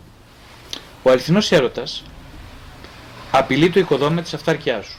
Το γεγονός πως δια του έρωτα ασυνείδητα παρασύρεσαι στα σκοτεινά λαγούμπια των παιδικών σου φόβων και απολαμβάνεις το βαθύ πόνο των πρώτων σου τραυμάτων, αποδεικνύει περίτρανα πως η- η εντύπωση της ψυχικής σου αυτάρκειας ήταν μόνο ένας μύθος. Ήταν μια αντίσταση να αποδειχθείς απροσάρμοστα ευάλωτος σε μια συνθήκη που ψυχικά σε καθόριζε. Ο έρωτας πάντα θα σε τρομάζει, όπως σε αποθεί η ακρίβεια ενός καθρέφτη που σε φωτογραφίζει όπως τα αλήθεια είσαι. Πάντα θα σε χειραγωγεί, μεθώντας σε όπως η δίψα για την ανακάλυψη του χαμένου Μαργαρίτη στο βάθος του ανεξερεύνητου ωκεανού. Πάντα ως εμπειρία καταμάχητα θα σε ελκύει, όπως ο μαγνήτης παιδικότητας που ζητάει με αστήρευτη αγωνία την απροϋπόθετη επιστροφή στον πυρήνα της ύπαρξης, στην εγγενή ασφάλεια της αγάπης. Ο έρωτας πριν απ' όλα είναι η προβολή του εξειδανικευμένου εαυτού στο ερώμενο πρόσωπο. Αν και ο ερών βιώνει την ενδοτικότητα στην παρόρμησή του για απόλυτη παράδοση στον ερώμενο, ω απώλεια ελέγχου των πηγαίων συναισθημάτων, στην πραγματικότητα το αποδίδει θεϊκές ιδιότητες ε, στο αντικείμενο του ερωτά του.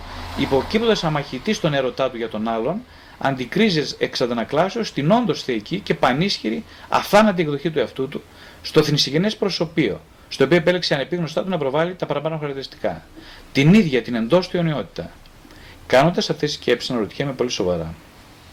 Αν δεν υπήρχε ο θάνατος, άρα ούτε ο σαρωτικός για τη βιωτή μας φόβος του θανάτου, θα εμφανιζόταν άραγε η τόσο επιτακτική σε όλους μας ανάγκη να επενδύσουμε αυτή τη λυτρωτική μας επιθυμία για θανασία στον προσωπικό μας έρωτα;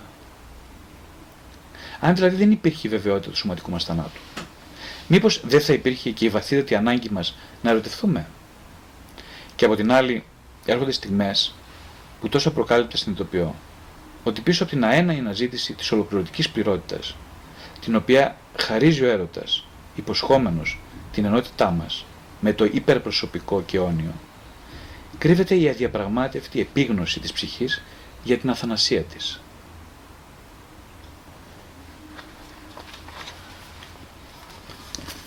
Μέχρι εδώ, κάποιες ερωτήσεις, σχόλια. Ε, το διάβασα και εδώ στην αρχή. Ε, ποια είναι η θέση σας γύρω από τη σύνδεση ημί ε, της πνευματικότητας με την ε, ψυχοθεραπεία; Ωραία, ευχαριστώ πολύ. Ε, είναι, κατά τη γνώμη μου, μετά από τόσα χρόνια, είναι δύο αναπόσπαστα ε, πράγματα αυτά τα δύο. Δηλαδή, καταρχάς, οι- οι- εμείς οι ψυχοθεραπευτές σφετεριζόμαστε τον όρο ψυχοθεραπεία, ενώ δεν μας ανήκει. Οι περισσότεροι ψυχοθεραπευτές που γνωρίζω δεν ξέρουν καν τι σημαίνει ψυχή. Και λέγονται ψυχοθεραπευτές. Αυτό και είναι τουλάχιστον ανακρίβεια και ιεροσιλία. Να μην ξέρεις καν αυτό που είσαι, τίποτα. δεν ξέρεις τίποτα γι' αυτό το αντικείμενο που μελετάς, που υποτίθεται ε, θεραπεύεις, δεν ξέρεις τίποτα. Ε, εκείνο που εννοούμε με την έννοια ψυχοθεραπεία, οι περισσότεροι θεραπευτές εννοούν τι εννοούν; Εννοούν ότι βοηθούν κάποιον άνθρωπο λίγο να γίνει πιο καθαρό, να αποκτήσει πιο καθαρή θέαση κάποιων σκιωδών εκδοχών του εαυτού σε τέτοιο βαθμό ώστε να καθαρίσουν λίγο οι προσδοκίες που έχει από τον εαυτό του, να καθαρίσουν οι προσδοκίες που έχει αυτός από τους άλλους, να ημερέψει λίγο το, το ανήμερο θεριό που κοιμάται μέσα του και να ζήσει μια ζωή με λιγότερα προβλήματα. Αυτό, έτσι γενικές γραμμές, θεωρούν οι άνθρωποι όταν λέμε ψυχοθεραπεία. Ε, και εγώ στις περισσότερες περιπτώσεις ανθρώπους συναντώ αυτό προσπαθώ να κάνω. Όμως η θεραπεία της ψυχής είναι κάτι πολύ διαφορετικό. Στο πρώτο μισό της ζωής ο άνθρωπος προσπαθεί να ψυχοθεραπευτεί στην αρχή μόνος του. Βλέποντας τα σκούρα, δηλαδή συναντώντας εμπόδια, πάει στον ψυχοθεραπευτή. Τότε καταλαβαίνει λοιπόν ότι καταρχάς πηγαίνεις στον ψυχοθεραπευτή έχοντας ε, περιμένοντας ε, να γίνει ας πούμε, καλή σχέση του με τη γυναίκα του, λέω για παράδειγμα, ή να, ε, να, φύγει, να, ξε- να φύγει από το σπίτι από τους γονείς. Γιατί οι γονείς τον ζορίζουν πάρα πολύ. Δεν θέλει να φύγει. Ε, αυτό πράγματι γίνεται πολλές φορές, συμβαίνει και όλα αυτά. Ε, στην πορεία όμως βλέπει ότι και άλλα πράγματα θα ήθελε από αυτή τη ζωή που φαίνονται στην ηλικία του 35 με 40 αρχίζουν να φαίνονται, ας πούμε. Ε, δηλαδή αρχίζει η ζωή στα 35 και 40 και 45 να μην έχει νόημα ακόμα και αν είσαι πολύ πετυχημένος. Δηλαδή, Ακόμα και αν έχεις μια, κάνει μια πολύ καλή, ένα πολύ καλό σύζυγο, μια καλή σύζυγο, έχεις κάνει παιδάκια, είναι καλά τα παιδιά σου, έχεις καλή δουλειά, ε, όλα καλά. Γύρω στα 50-55 αρχίζεις να κουράζεσαι πάρα πολύ, αλλά δεν είναι σωματικός ο κόπος μου. Δεν είναι σωματικό. Ε, σαν κάτι να σου λείπει βασικό. Ενώ τα κάνεις όλα καλά, όλα πάνε καλά, λες τώρα, δηλαδή αυτό ήτανε. Κενό, η αίσθηση. Υπάρχει μια αίσθηση κενού. Ε, αυτό το κενό πώς θα το αντιμετωπίσεις όμως, τι θα κάνεις γι' αυτό; Χρειάζεται να βρεις εκείνη την ώρα, είναι, είναι είσαι πιο έτοιμος για να ανατείλει μέσα σου η ανάγκη για πνευματικότητα. Πνευματικότητα τι σημαίνει, για να μην παρεξηγόμαστε έτσι, πολύ απλά. Πνευματικότητα σημαίνει να κινηθείς εμπρόθετα, βλέπεις Σιμών Βέιλ, σε μικρότερη εκδοχή ίσως, προς μια κατεύθυνση που υπερβαίνει τις εγωικές σου επιθυμίες. Το εγώ δηλαδή καθώς μεγαλώνει, αρχίζει να καταλαβαίνει ότι το μόνο που το βαραίνει είναι ο εαυτός του. Το εγώ κουράζει, κουράζει κυρίως τον κάτοχό του. Οπότε για, κάτι πρέπει να κάνει για να απεγκλωβιστεί ο άνθρωπος. Νομίζει από τους άλλους, όχι από τους άλλους, από το εγώ του. Μια κίνηση υπέρβασης είναι να δει πώς θα ωφελήσει και άλλους. Μ; Δηλαδή, εγώ κάνοντα αυτή τη δουλειά, ας πούμε, εγώ δεν μπορούσα να κάνω αυτή τη δουλειά αν δεν είχα αυτή την πνευματική χρειά αυτή τη δουλειά. Με την έννοια ότι θα την βαριόμουν φοβερά ή θα ήμουν φοβερά κουρασμένος. Γιατί λέω πάρα, πάρα πολλούς ανθρώπους, οπότε θα είχα κλατάρει. Αλλά δεν έχω κλατάρει. Με σώνει το γεγονός ότι έχει νόημα για μένα αυτό που κάνω.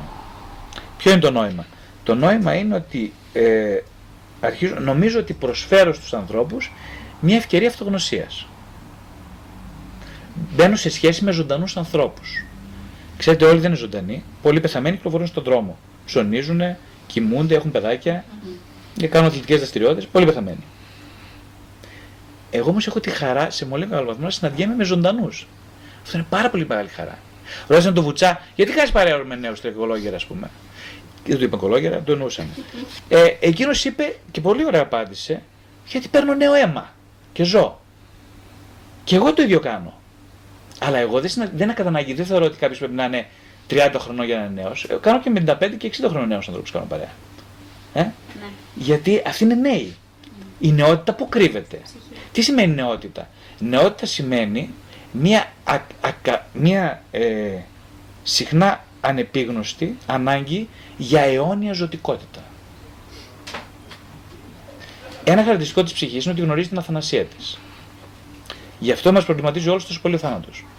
Αν πραγματικά ήταν, είμαστε φτιαγμένοι για να πεθάνουμε, δεν θα μας απασχολούσε ο θάνατος. Τι να μας απασχολήσει; Κάνα ζώο δεν το απασχολεί ο θάνατος του. Γιατί τα ζώα πεθαίνουν. Εμείς δεν πεθαίνουμε και αυτό είναι το μεγάλο πρόβλημα. Δηλαδή, μας απασχολεί πάρα πολύ. Γιατί ρε παιδάκι μου, ας πούμε. Αφού δεν σχεδιάστηκα έτσι. Προσέξτε, αυτά δεν τα λέει το εγώ. Το εγώ δεν λέει. Το εγώ λέει Δεν έχει πάπα. αποδείξεις όμως ότι η ψυχή να τα δει. Το εικάζει. Επειδή βλέπει ότι είμαστε το πιο έξυπνο και μπορούμε να σκεφτόμαστε παρακάτω. Έχω άλλη άποψη. Κατάλαβε, λέει ότι είναι άνθρωπος, έχει ακούσει έναν ανθρωπολόγο, όταν έμαθε ότι γνωρίζει ότι γνωρίζει. Κανένα άλλο όν δεν το έχει αυτό. Πολύ σωστά. Ισχύει αυτό. Το μόνο ζώον που γνωρίζει ότι υπάρχει θάνατος, θάνατος, δηλαδή μιλάει για το θάνατο, συζητάει για το θάνατο, φιλοσοφεί για το θάνατο, είναι ο άνθρωπος. Τα άλλα τα ζωάκια όλα ε, δεν το συζητάνε, δεν ξέρουν ότι θα υπάρχει θάνατος. Δεν έχει αποδειχθεί όμω ότι υπάρχει ψυχή. Αυτό αφήσει το είναι τεράστιο θέμα, δεν θα μας φτάνει ούτε 10 ώρες Όλοι, μιλάει. όλοι το θέλουμε να το πιστεύουμε. Έτσι. Είναι μεγάλο Γιατί θέμα το αυτό. πολύ. νιώθουμε, αλλά δεν το μπορούμε να το αποδείξουμε. σε κάποιο βαθμό, όταν κάποιος λοιπόν φτάσει σε κάποιες συναντήσεις εσωτερικές βαθιέ μέσα του, δεν χρειάζεται να αποδείξει ότι υπάρχει ψυχή, γιατί τις έχει συναντήσει, έχει συναντήσει τις αποδείξεις. Και τότε δεν χρειάζεται να μου πει εμένα κάποιος, ξέρεις κάτι, υπάρχει ψυχή Γρηγόρη. Βιωματική εμπειρία. Όλα αυτά είναι βιωματικά. Ο- Οι μεγάλες συναντήσεις γίνονται πάντα σε εσωτερικό χώρο. Έτσι, δεν, συναντιού, δεν, συνα- δεν, γίνονται, δεν είναι εξωτερικέ, εξωτερικού τύπου. Οι, με- οι πιο συνταρακτικές αλήθειες, τις οποίες θα βάλω, στο, αν επιτρέψει το έως το τρίτο μου βιβλίο, που θα είναι πολύ προσωπικά βιώματα, συνέβησαν σε ένα χώρο εξαιρετικά μυστικό, έξω από τις λέξεις.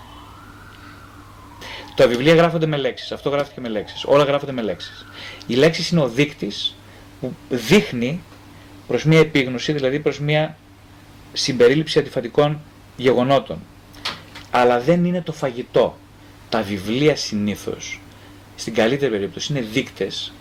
Είναι το μενού, είναι το μενού του καταστήματος. Αλλά δεν είναι το φαγητό. Το φαγητό είναι εσωτερική εμπειρία. Ε, η εσωτερική εμπειρία μας δεν είναι κάτι απλό. Βλέπετε η άλλη είχε, και η κυρία Σιμών Βέιλ είχε τόσο φοβερές εμπειρίες. Γιατί; Γιατί δεν λογάριασε ποτέ το, τη βολή της. Εμείς λογαριάζουμε πάρα πολύ σοβαρά τη βολή μας. Η βολή σημαίνει σε πολλά επίπεδα. Ε. Το βιβλίο αυτό είναι σκληρό γιατί ξεβολεύει αρκετά σε πολλά σημεία. Ε, το, το έγραψα για να το διαβάσω πρώτος εγώ, ξέρετε. Το εννοώ αυτό. Δεν... Οι άνθρωποι γράφουν και όλοι όσοι γράφουν, γράφουν διαβάσουν πρώτα γιατί έχω την ανάγκη να ξεβολεύομαι. Ε, συνέχεια βολεύομαι.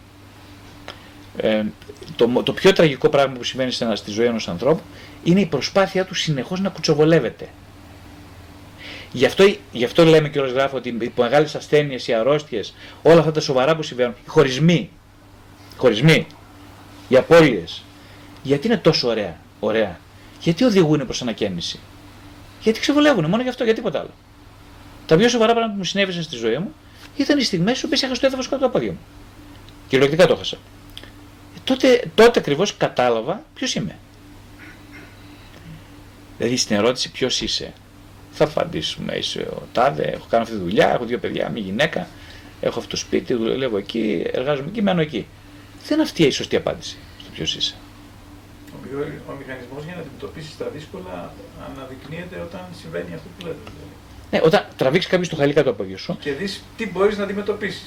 Ναι, ναι. Και προσέξτε αυτό το χαλί, που στο, δεν σου τραβάει κάποιος άλλος. Αυτό είναι το ωραίο, το ωραίο της υπόθεσης. Στο τραβάει ένας μυστικό κομμάτι του εαυτού, αυτό που λέμε κάποιοι λένε ασυνείδητο έτσι, εγώ το λέω Θεός, στο τραβάει ακριβώς την κατάλληλη στιγμή που έχεις την ετοιμότητα να υπερβείς την βολή σου. Ή δεν την έχεις και πρέπει να μάθεις πώς πρέπει να την έχεις, την έχεις, απλά δεν το ξέρεις. Ναι. Την έχεις, την έχεις. Ναι, το ίδιο. Ναι, ναι, ναι. Καλύτερα το ε, λες, λες, το τρόμαξα τώρα πάρα πολύ με αυτό που συνέβη. Πω, πω, πω, πω, εγώ πώς το αντιμετωπίσω; Είναι φοβερό αυτό που συνέβη.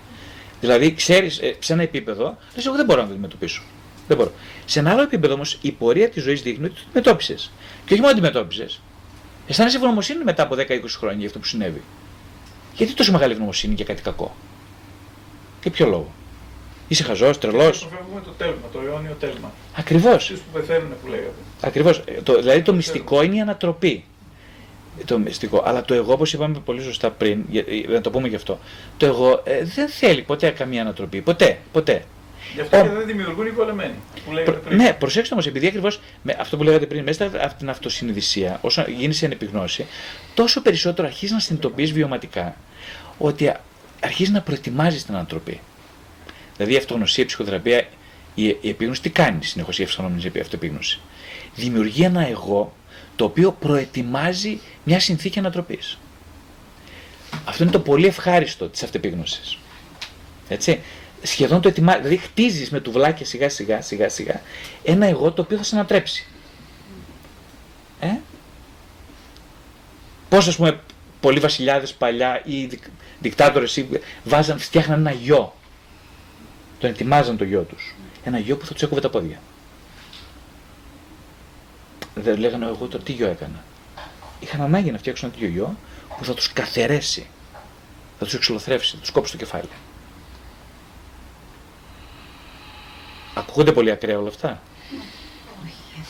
Αυτό το τελευταίο για μένα είναι λίγο ακραίο, δεν το κατάλαβα. Ναι, βέβαια, σωστά. Στην ανάγκη να κάνει ένα παιδί που θα τον εξολοθρεύσει.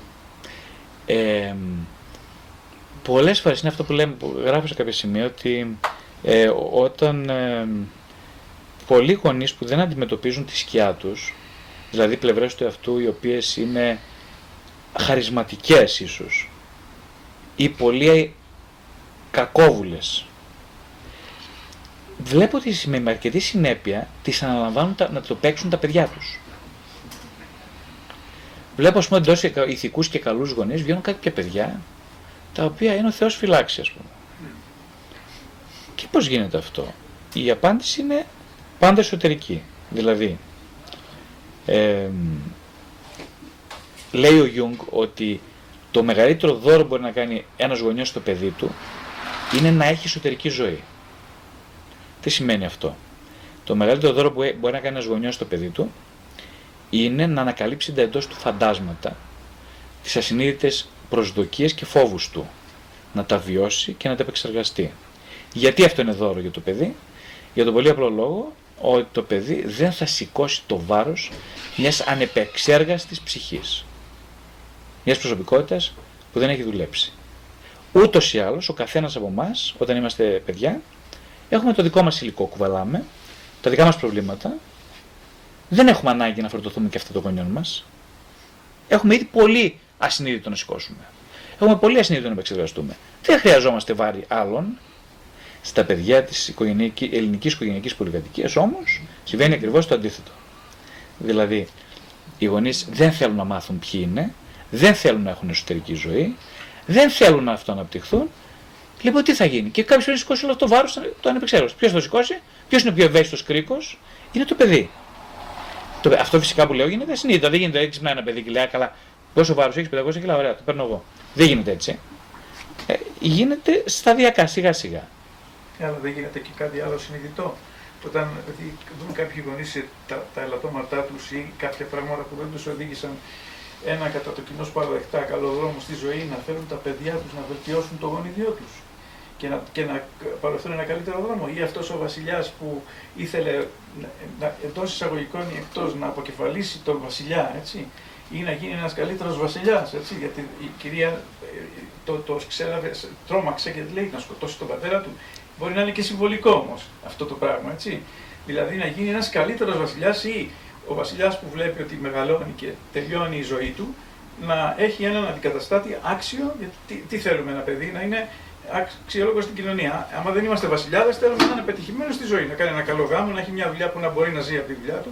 Ο βασιλιάς τι άλλο να θέλει από το γιο του, να γίνει ένας βασιλιάς όμως που να μην τον καθαρέσουν την άλλη μέρα, να έχει κύρος, να έχει δύναμη, να μην κάνει τα λάθη που έκανε εκείνος και να μπορεί να επιβιώσει τουλάχιστον σαν και εκείνον. Λέει ο... Έτσι δεν είναι; Ε, ναι, ο, ναι, ο, λέει τώρα θυμήθηκα αυτό που λέει ο, ο Λακάν. Έλεγε ότι ε, ένας λέει σε ένα τρολοκομείο ένας, ε, ένας, ένας άνθρωπος που λέει ότι είναι μεγάλος Ναπολέοντας δεν είναι τρελός. Ο βασιλιάς που λέει ότι είναι ο βασιλιάς είναι ο πιο τρελός του κόσμου. Λέει ο Λακάν. Τι σημαίνει αυτό; Ε, μιλάει για το εγώ και για την αυτοπεποίθηση που έχει το εγώ. Το εγώ έχει τεράστια, τεράστια αυτοπεποίθηση. Πιστεύει δηλαδή ότι είναι κάτι που δεν θα πεθάνει ποτέ, είναι πάρα πολύ δυνατό, ότι δεν υπάρχει ρε, πρόβλημα που μπορεί να μου το λύσει. Βλέπει τεχνολογική επιστήμη, ε, τεχνολογική, τεχνολογία επιστήμη, οι άνθρωποι νομίζουν ότι είναι φοβεροί. Α πούμε, φτάσαν στον Άρη και λοιπά και, πάνω, και νομίζουν ότι είναι κάτι, κάτι άλλο, ότι μπορεί να κυριαρχούν στο σύμπαν. Το αποτέλεσμα είναι ότι ακριβώς το αντίθετο. Ζούμε σε μια κοινωνία, η οποία ειδικά τα τελευταία 120 χρόνια έχει τελείως αποσυνδεθεί από το φυσικό κόσμο. Ε, η συνείδηση, έλεγε παλιά ο Ντεκάρτ, ότι ο Θεός είναι αυτός που συνδέει τη συνείδηση με το φυσικό κόσμο, με τον κόσμο.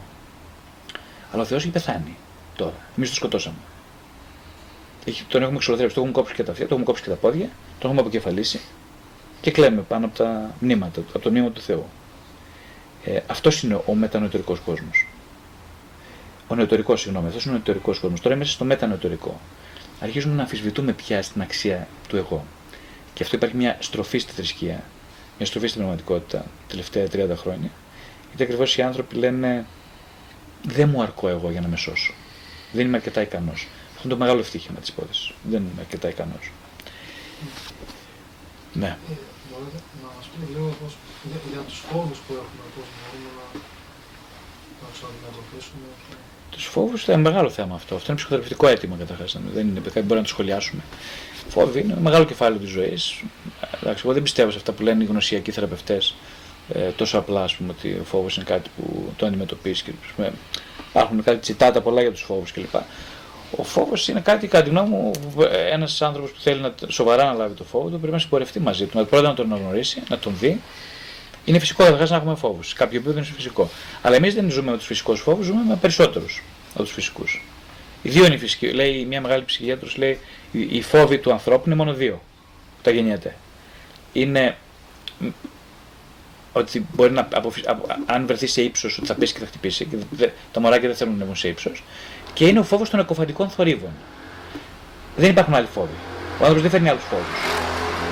Όλοι οι άλλοι δημιουργούνται από, την, από τον πολιτισμό. Όλοι οι άλλοι. Οπότε καταλαβαίνετε με πόσους φόβους επίκτου ζούμε. Α, Το πιο σημαντικό για μένα είναι, τώρα θα τα λέω πολύ απλά, δεν είναι τόσο απλό όσο τα λέω, αλλά είναι να αναγνωρίσει κανείς αυτογνωστικά τους φόβους του, δηλαδή να τους πιάσει όπως πιάνω εγώ στο τραπέζι. Έτσι. Εγώ τώρα δεν μπορεί να με πείσει κανείς ότι δεν υπάρχει τραπέζι. Το βλέπω και το πιάνω. Έτσι να πιάσει και το φόβο. Το κοιτάξεις τα μάτια, με την έννοια ότι να τον αναγνωρίσεις και μετά να έχεις την ανάγκη να τον αντιμετωπίσεις.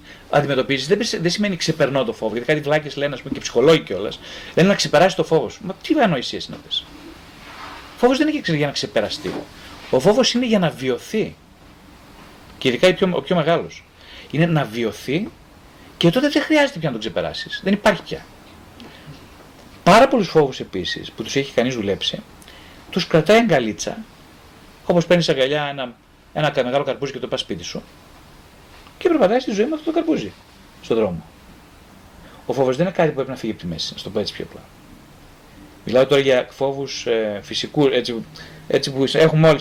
Δεν εννοώ, κάποιος λέει: «Α, Εγώ θα περιμένω να τελειώσει ο φόβος και μετά θα παντρευτώ. Τι λες, ρε μεγάλος; Όπως είναι εργαλείο για να χειρίζεται. Ε, πράγματα πολύ που σωστά. πρέπει να κάνεις. Κίνητρο. Πολύ σωστά. Ο φόβος είναι εργαλείο. Είναι εργαλείο. Δηλαδή, αλίμονος σε αυτούς που δεν έχουν φόβο. Τι πά- τι Και την βάψαν. πολαιότητα. Ναι, κα- υπάρχουν κάποιοι άνθρωποι εντάξει, που είναι. ε, Ο Μέγας Αλέξανδρος είναι ένας άνθρωπος φοβερά φοβισμένος. Και το, ας πούμε, το μεγάλο του ε, ελάττωμα το έκανε εξαιρετικό δημιουργική ένταση. Δηλαδή, ο φόβος δεν είναι πρόβλημα. Ο φόβος είναι κομμάτι της λύσης. Το θέμα είναι πώς θα το αξιοποιήσεις ε, το φόβο σου. Ε, δηλαδή, και εγώ έχω 10 150 φόβους, τους παίρνω αγκαλιά και προχωράω. Και όσο προχωράω μαζί τους, τους βλέπω, τους βλέπω σαν φίλους τελικά. Για, γίναμε φίλοι. Φίλοι με την έννοια ότι συνομιλούμε. Είμαστε, ένα άλλο μυστικό είναι η συνομιλία. Εγώ μιλάω πολλές φορές μόνος μου. Κάποιοι θα με δουν και θα πούνε: Ω, αυτός τρελός. Μιλάει μόνος του. Οι άνθρωποι είναι σχεδιασμένοι για να συνομιλούν συνέχεια με εσωτερικά τους κομμάτια. Για να μιλάμε με κομμάτια του εαυτού. Τα παιδάκια, βλέπετε, τα παιδιά είναι φυσικοί άνθρωποι. Μέχρι την ηλικία των 8-10 είναι πιο φυσικά. Τα βλέπετε να μιλάνε πολύ, να παίζουν μόνα τους. Να μιλάνε, να κάνουν διαλόγους. Λένε, Α, εσύ αυτό, εγώ με αυτό. Εσύ κάνεις αυτό. Ναι, κάνεις. Μιλάνε μόνα τους. Αυτό είναι πολύ φυσικό για την ανθρώπινη ψυχή, να συνομιλεί με έτερα κομμάτια του εαυτού. Είναι πάρα πολύ φυσικό. Εμείς είμαστε σοβαροί και μεγάλοι, δεν το κάνουμε αυτά, όχι. Χάσαμε πολύ μεγάλο κομμάτι ε, της ψυχής μας με το να το παίζουμε κάποιοι που δεν είμαστε. Όσο, όσο πιο πολύ μεγάλη εμπειρία έχεις από διάφορους φόβους που έχεις χειριστεί, τόσο καλύτερα χειρίζεσαι τον επόμενο φο- φόβο. Έτσι, Πολύ ναι. σωστά. Ένα πολύ μεγάλο κομμάτι λοιπόν είναι η αυτό είναι εμπειρία. και, και αυτό το ρόλο παίζει και η ψυχοθεραπεία πάρα πολύ καλή. Που σε βοηθάει για να μπορείς να βρεις τον εαυτό σου. Ναι, ακριβώς. Χρειάζεται εμπειρία. εμπειρία. Γι' αυτό λέω και στους ανθρώπους που έρχονται και πολλά παιδιά 20-25 χρονών και με προβλήματα ερωτικής φύσεως. Ε, Α πούμε, δεν με θέλουν οι γυναίκες κλπ. Α, Όσοι οι άντρες που λένε δεν, Που είναι ντροπαλή. δεν μπορούν να πλησιάσουν ένα κορίτσι κλπ. Και, λοιπά. και εκείνο που τους συνιστώ σε κάποιο επίπεδο αυτής της συνομιλίας είναι να φας χιλόπιτες όσο γίνεται περισσότερες. Δηλαδή μου λέει: Εγώ φοβάμαι, τι λες τώρα να πλησιάσω την κοπέλα απέναντι και αν την πλησιάσω θα φάω χιλόπιτα. Ε, λέω φυσικά. Και αν αγαπήσεις πολύ δυνατά και βάζεις τη κιλόπιτα μετά και είσαι έτοιμο να πεθάνεις γιατί δεν ξέρεις πώς να τη χειριστείς. Ακριβώς. Οπότε του λέω λοιπόν, εγώ σε συνιστώ αυτό το καλοκαίρι, είπα σε κάποιον, σου λέω Παναγιώτη αυτό το καλοκαίρι, λοιπόν, ε, που θα πας στα νησιά και θα είσαι έτσι, ξέρεις κλπ. Αυτό είναι πολύ έξυπνο παιδάκι, είναι πάρα πολύ έξυπνο παιδί. Πολύ έξυπνο, πολύ δημιουργικό παιδί κλπ. Αλλά φοβόταν να πλησιάσει, να μιλήσει η κοπέλα με τίποτα. Και του λέω που θα πας, λέει θα, πάω- θα πάμε κάποιους φίλους κλπ. Όλο τι ωραία, πάρα πολύ ωραία. Λοιπόν, κοίταξε, λέω τώρα, θα μετρήσεις πόσες χιλιόμετρα θα φας το καλοκαίρι. Λοιπόν, ε, ελπίζω μέχρι από 30 και κάτω δεν θα σε δεχτώ. Θα πρέπει να φας 30 και πάνω. Μου λέει τρελάθηκες, τι είναι αυτά που μου λες, μου λέει. Εγώ λέω θα πεθάνω. Το επιχειρήν που λέμε. Άρα, του λέω λοιπόν 30 μήνυμου θα γυρίσεις και θα μου βάλει ένα αριθμό 30 θα έχεις κιλό. Λέει καλά εγώ. Λέ- λέει, ναι ρε παιδάκι μου, θα πηγαίνεις. Όποια λίγο σ' αρέσει θα της την πέφτεις. Με κοιτούσες σαν ένα τρελό. Λέει αυτός τώρα δεν τα πάει καλά. Μετά κατάλαβε όμως, εντάξει τα 30 δεν έφαγε, έφαγε λιγότερες, αλλά δεν πειράζει. Ήρθε πολύ ανανεωμένος. Μου λέει: Εγώ δεν χρειάζομαι ψυχοθεραπεία πια. Στατιστικά στις πόσες χιλόπιτες αναλογεί μια θετική ανταπόκριση. δεν το ξέρω, δεν είμαι ειδικός στο είδος αυτό. Να σας ε, ρωτήσω κάτι. Ναι, να ναι. σας- με μία μικρή παρένθεση, γιατί είναι πολύ σχετικό. Ο δικός μου πελάτης, όχι στη ψυχοθεραπεία, ε, μου είπε ότι είναι παντρεμένος με ένα παιδί και μου λέει: Κάνω εξωσυγικές σχέσεις τώρα με γυναίκες που δεν με ενδιαφέρουν πολύ, ούτως ώστε όταν θα έρθει εκείνη η γυναίκα που θα με ενδιαφέρει πάρα πολύ να ξέρω πώς θα τη χειριστώ. Δεν είναι παντρεμένος, δεν είναι. Παντρεμένος με ένα παιδί. Καλά, συγγνώμη, εντάξει, το δεν- φαντάζεστε, δεν θέλετε, δεν θέλετε να σχολιάσω. Δεν θέλετε. Αυτό είναι ανέκδοτο, ναι, ωραίο είναι. Είναι συνειδητοποιημένος.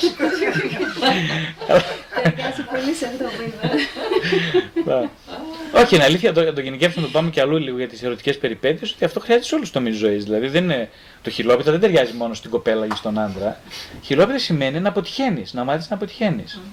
Αυτό που είπατε πολύ, ότι το επιχειρήν, πολύ σωστά. Να, είναι το- και ουσιαστικό, όχι μόνο για την παιδί. Η χιλόπιτα είναι το παράδειγμα για τη συγκεκριμένη σχέση, έτσι, αλλά η χιλόπιτα πρέπει να την έχεις σε όλη σου τη ζωή. Όταν θες να κάνεις ένα επιχει... να επιχειρήσεις κάτι, να, να κάνεις μια σπουδή, να, να, να πάρει, πάρεις ένα σπίτι, να δεις με αυτά τα δεδομένα που είχα, το, το πέτυχα; Ή το πόσο σπίτι είναι πολύ ακριβό τώρα και δεν μπορώ για παράδειγμα να το πληρώσω; Έτσι ακριβώς, ακριβώς έτσι. Οπότε χρειάζεται πάρα πολύ να φροντίζει κανείς να κάνει πάρα πολλές προσπάθειες για να αποτύχει. Να μην φοβάται κανείς την αποτυχία. Ε, ε, είναι η μεθοδολογία του κάνει όσα περισσότερα λάθη μπορείς. Στην ουσία δοκιμάζεις τον εαυτό σου. Ακριβώς. Και δοκιμάζοντας τον εαυτό σου, βλέπεις, το πιο σημαντικό, ότι ο φόβος σου έλεγε ψέματα. Ο αθλητισμός δεν είναι ένα καλό πεδίο Ο αθλητισμός βεβαίως είναι πολύ καλό. γιατί- για να δοκιμάσεις Βέβαια. Δοκιμάζει τις δυνατότητές σου. Υπάρχει πολύ ανταγωνισμός. και να μάθεις να χάνεις. Ναι, ναι. Το πιο σημαντικό είναι αυτό. Να μάθει ένα παιδί από μικρό ότι είναι πολύ ok να χάνει. Ε, Το να μάθω να χάνω δεν σημαίνει ότι κερδίζω που έχω. Πιο πολλά από όσα όταν κέρδισα. πάρα πολύ. α- α- Αμύθιτα ε, κέρδη έχει αυτό. Έτσι. Έλεγε μια, μα- ε, το συγχωρεμένος ο Σάκης ο Πουλάς, το ξέρετε φαντάζομαι, ε, τραγουδιστής, έλεγε κάτι πολύ ωραίο που μου είχε αρέσει τότε που το άκουσα, μια συνέντευξη, ότι ε, του έλεγε, γυρνούσε από το σχολείο, είχε μεγάλα αυτιά, τα αυτιά του ήταν έτσι πολύ μεγάλα και πολύ άσχημος ήταν και λοιπά και γυρνούσε από το σχολείο και του έλεγε, ε, ρε ρε μαμά, ήταν στεναχωρημένο, λέει μαμά, ε, τα παιδιά με κοροϊδεύουν. Γιατί παιδιά μου σε κοροϊδεύουν τα παιδιά, Γιατί λέει όλοι με λένε ότι έχω αυτιά και είμαι πολύ άσχημος. Είναι αλήθεια; Και ξέρετε το παντού η μητέρα του; Ναι, είναι αλήθεια, είσαι πολύ άσχημος. Αλλά έχεις πολλά άλλα καλά, πολλά, πολλά άλλα πράγματα πολύ ωραία πάνω σου. Ποια μάνα θα το έλεγε αυτό, ξέρετε καμία εσείς; Που θα απαντούσε έτσι; Εγώ δεν ξέρω καμία. Αυτή η γυναίκα όμως ήταν έντιμη. Ήταν πολύ έντιμη. Τον έμαθε να είναι έντιμος και μου έλεγε αυτός ότι αυτή η μάνα με βοήθησε πολύ να μην φοβάμαι την ασχήμια μου. Καταλαβαίνετε τι σημαίνει αυτό. Η πρώτη που του ρίξε βαθιά χιλόπιτα είναι η μάνα του. Καλά, ήταν τόσο άσχημος δηλαδή. ή Ε, ήταν τόσο λιγότερο άσχημος, όμορφος από ναι. κάποιους άλλους; Ήταν πολύ άσχημος. Έτσι ήταν, το- το βλέπαν όλοι άσχημο. Ε, λέει ποτέ δεν αισθάνθηκε η ζωή μου άσχημος μετά από αυτό. Δεν αισθάνθηκε ποτέ άσχημος. Εμείς τι λέμε στα παιδιά μας; Ω παιδί μου, όχι, εσύ είσαι κούκλα. Τα αυτιά μου, όχι, εσύ είσαι κούκλα. Η μη- «Α, όχι, παιδί μου, τι ποιο. Α, τον άτι μου που το είπα αυτό. Κάτσε να τον κανονίσω εγώ. Ή να του πεις ότι εσύ έχεις μεγάλα αυτιά. Εγώ έχω μεγάλη μύτη και εσύ έχεις μεγάλα αυτιά. Ναι, αλλά Δεν βλέπει το παιδί στο καθρέφτη, δεν βλέπει. Δεν βλέπει. Εκτός από την εξωτερική εικόνα, εδώ έχουμε και την ψυχή.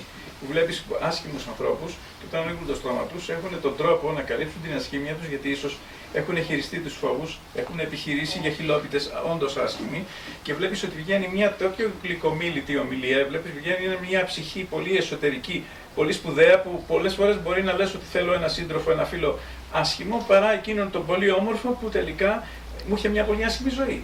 Έτσι, δεν Αυτό είναι πολύ άλλο ενδιαφέρον θέμα για την εξωτερική ομορφιά. Οι γυναίκες που έχουν, που έχουν πάρα πολύ μεράκι αυτό. Οι, α- και οι άντρες το έχουν. Είναι το, ε, ο ο σύγχρονος άντρα το έχει και αυτός μεράκι, αλλά οι γυναίκες το έχουν περισσότερο μεράκι, την, αυτή την εξωτερική εμφάνιση.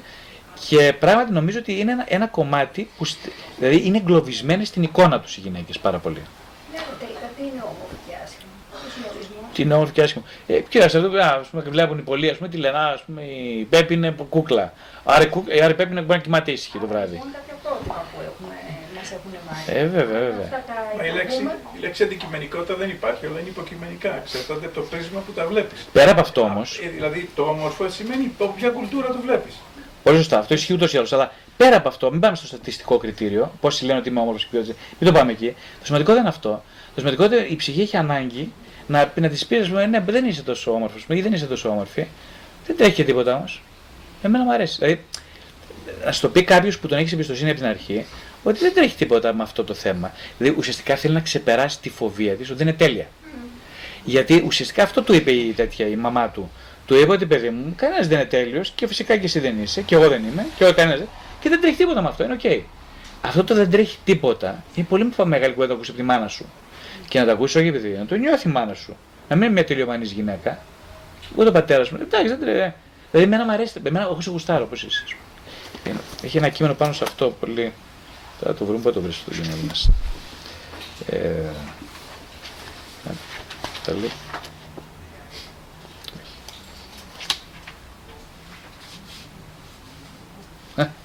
Έχει κάτι πολύ.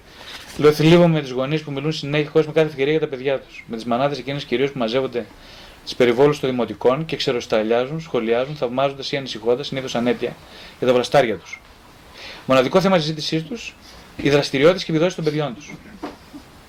Τα αντιτριμμένα μιας ανούσιας διασχεσιακής πραγματικότητας που έχασε το επίκεντρό της. Τη σχέση που έγραψε να αναζητά την επίγνωση. Η απόλυτη μιζέρια και θανατήλα μεταφιασμένη σε ενδιαφέρον και μέρημνα.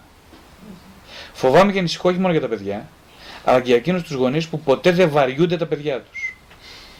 Που δεν παραχωρούν στον εαυτό τους αυτό το δικαίωμα, προτάσσοντας ηθικοενοχικές παροπίδες, που δεν πλήττουν με τους άλλους, τάχα γιατί, γιατί βαριούνται φοβερά τον εαυτό τους. Αυτόν που αναγκαστικά θα συναντήσουν να μείνουν για λίγο αντιμέτωποι με την δίνη της προσωπικής τους ύπαρξης. Που δεν νιώθουν ποτέ την ανάγκη να μείνουν μόνοι. Ούτε διεκδικούν ενεργητικά το χώρο τους, μια προσωπική ζωή, έστω και περιορισμένη. Που δεν τολμούν καν να ομολογήσουν μια τέτοια ανάγκη, ακόμα και την αισθάνονται ασφικτικά. Που εγκλωβισμένοι στην ενοχικότητα του γονεϊκού ρόλου και των δικών τους οικογενειακών καταβολών και συμπλεγμάτων, προτιμούν μισοσυνειδητά να αφαιμάξουν το πιο ζωτικότητα και ελευθερίας των γονιών τους. Αποποιούμενοι τα, πιο, τα πιο υγιή προσωπικά τους συναισθήματα, τις πιο βασικές προποθέσει ψυχικής τους υγείας. Δεν το λέει, αλλά κάθε πράξη τούτη της μάνας το καταδείχνει. Αφού εγώ βαριέμαι τη ζωή μου, αφού υπακοεί στα κοινωνικά στερεότυπα του καθώς πρέπει, καλού γονιού, δεν μου επιτρέπει να διεκδικώ τον χώρο και τον χρόνο μου, τότε η μόνη μου επιλογή είναι, παιδί μου, να σε ξεζουμίσω. Τι να κάνω κι εγώ, κάπως πρέπει να επιβιώσω. Δεν αντέχεται αυτή η ζωή χωρίς ενδιαφέρον και νόημα. Εξάλλου, εσύ μου στέρισες τα νιάτα μου, τα καλύτερα μου χρόνια. Οφείλεις να μου το ξεπληρώσεις. Πρώτον, οφείλεις να με αγαπάς ανεφόρον Δεύτερον, είτε το θέσετε όχι, αφού είσαι ο πιο αδύναμος κρίκος στην οικογενειακή λυσίδα, θα γίνεις εσύ το παιχνιδάκι μου, το χόμπι μου και ακόμα χειρότερα η ελπίδα, το νόημα, το λιμάνι και η υπαρξιακή μου καταφυγή και ασφάλεια. Δεν μπορείς να μου το αρνηθείς, έτσι δεν είναι. Οφείλει σε μένα την ύπαρξή σου.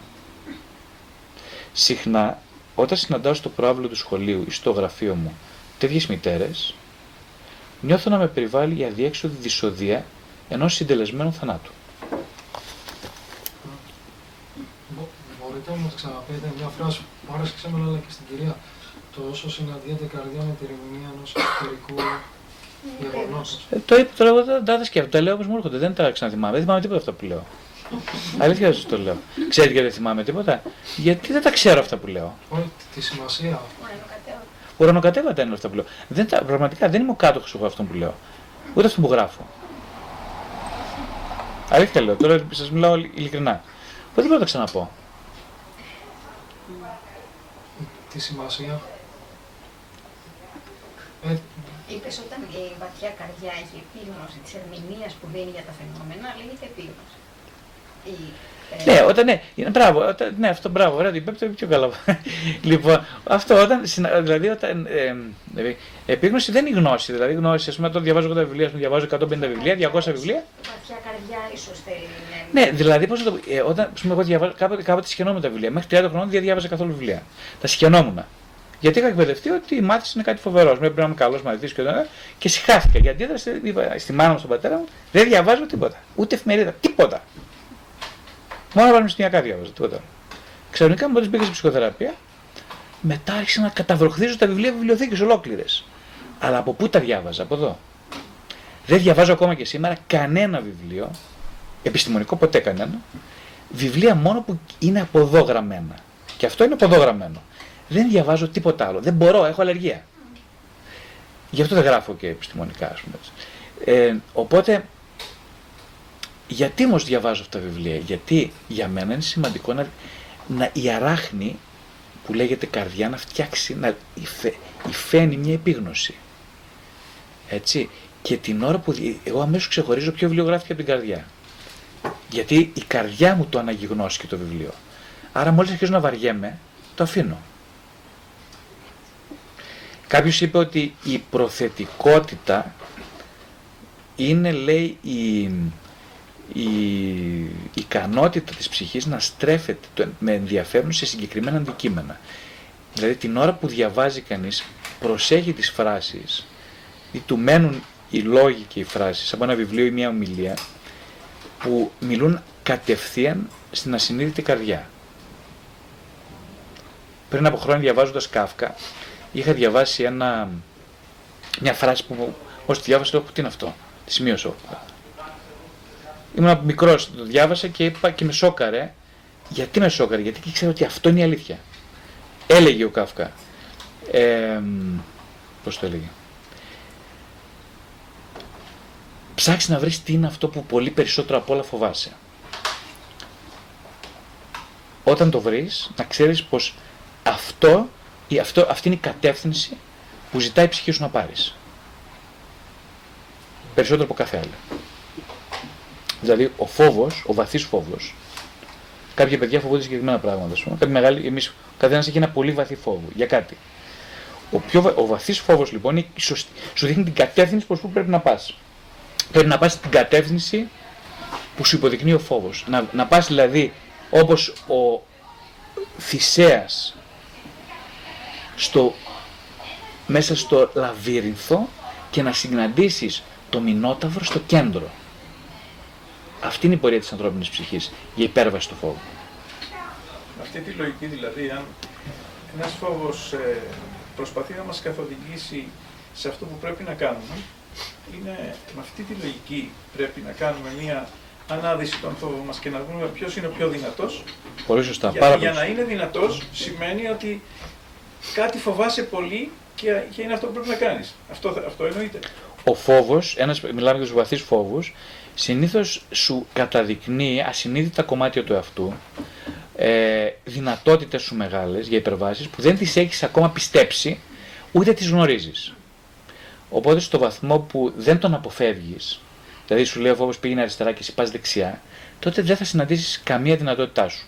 Ίσως πιστεύεις ότι μέσα σου τη ζωή θα είναι ανενόχλητη, θα ζεις μια κανονική ζωή, χωρίς ιδιαίτερες ε, προστριβές, συγκρούσεις κλπ. Βέβαια δεν ισχύει ποτέ αυτό. Η ζωή θα έρχεται ξανά και θα σου αναφέρει τους ίδιους φόβους συνέχεια και συνέχεια και συνέχεια. συνέχεια. Όχι γιατί σε- δεν σε αγαπάει, γιατί σε αγαπάει πολύ. Γιατί θέλει να συναντήσεις την προοπτική, την πιο, την πιο δυνατή σου προοπτική. Αυτό θέλει. Ένας καλός γονιός θέλει να μεγαλώσει, θέλει να, εκτός από τους Έλληνες, όλοι οι υπόλοιποι, θέλει, θέλεις να μεγαλώσει ένα παιδί το οποίο θα είναι δυνατό και αυτάρκης. Ε, έξω από τα σύνορα της Ελλάδας σημαίνει αυτό. Ε, ένα παιδί που είναι δυνατό και αυτάρκης. Αυτό θέλει. Ένας σωστός αυτό θέλει. Ενώ εμεί φτιάχνουμε το τριόροφο για να είναι από κάτω ο γονέας να βοηθάει την κόρη και να ελέγχει και τον παγαμπρό. Πολλοί Έλληνες γονείς παρατήρησα ότι φτιάχνουν το τριόροφο γιατί, δεν θέλουν, γιατί είναι βαθιά ανάπηροι και χρειάζονται δεκανίκια. Και τα δεκανίκια είναι τα παιδιά. Πολλές Αυτό. εποχές. Αυτό. Γι' αυτό το. Ναι, ακριβώς γι' αυτό. Ναι. Δηλαδή η αυτονομία είναι κατάρα στην Ελλάδα. Κατάρα. Και συλλογικά και οικογενειακά Πώ και να κάνει ατομικά. να δει το φόβο σου όταν σου λέει ότι ο φόβος σου είμαι εγώ. Εδώ με μένα έχεις ανάγκη ο γονιός από κάτω αυτό. Γρά, το, το, δια- το διάβασα πριν τη γράφη. Λέω σκότω τη μητέρα σου. Να. Αν τα ακούσει κανείς αυτό, θα πει αυτό είναι δολοφόνος. Προτείνει να σκοτώνει τι μητέρε. Όχι τη μητέρα σου. Θα σκοτώσει, είπαμε, το σύμπλεγμα της μητέρας. Δηλαδή αυτό που μέσα σου δεν σε αφήνει να φύγεις. Χρειάζεται, ναι, ένας γιος χρειάζεται να έρθει σε ρήξη. Και η Ελβίδα μάνα δεν βοηθάει να σκοτώσει το παιδί. Να έρθει σε Το ρήξη γονέα, και με τη το- μητέρα του και με τον πατέρα του, με ό,τι τρομάζει περισσότερο. Χρειάζεται να έρθει σε ρήξη. Στην εφηβική ηλικία, βέβαια, στην, εφηβική, στην πρώτη ενηλικίωση, να έρθεις σε ρήξη. Ναι, θα σου πούν δεν είσαι καλό παιδί. Όχι, δεν με αγαπάς. Κρίμα που έχω ένα τέτοιο γιο. Κρίμα που έχω μια τέτοια κόρη. Πρέπει να τα ακούσεις. Να το πάρεις παραμάσκαλα, ίσως να κλάψεις, να πονέσεις και να φύγεις. Αν στο πει αυτό, προσέξτε λίγο ο γονιός, δεν είναι κακό.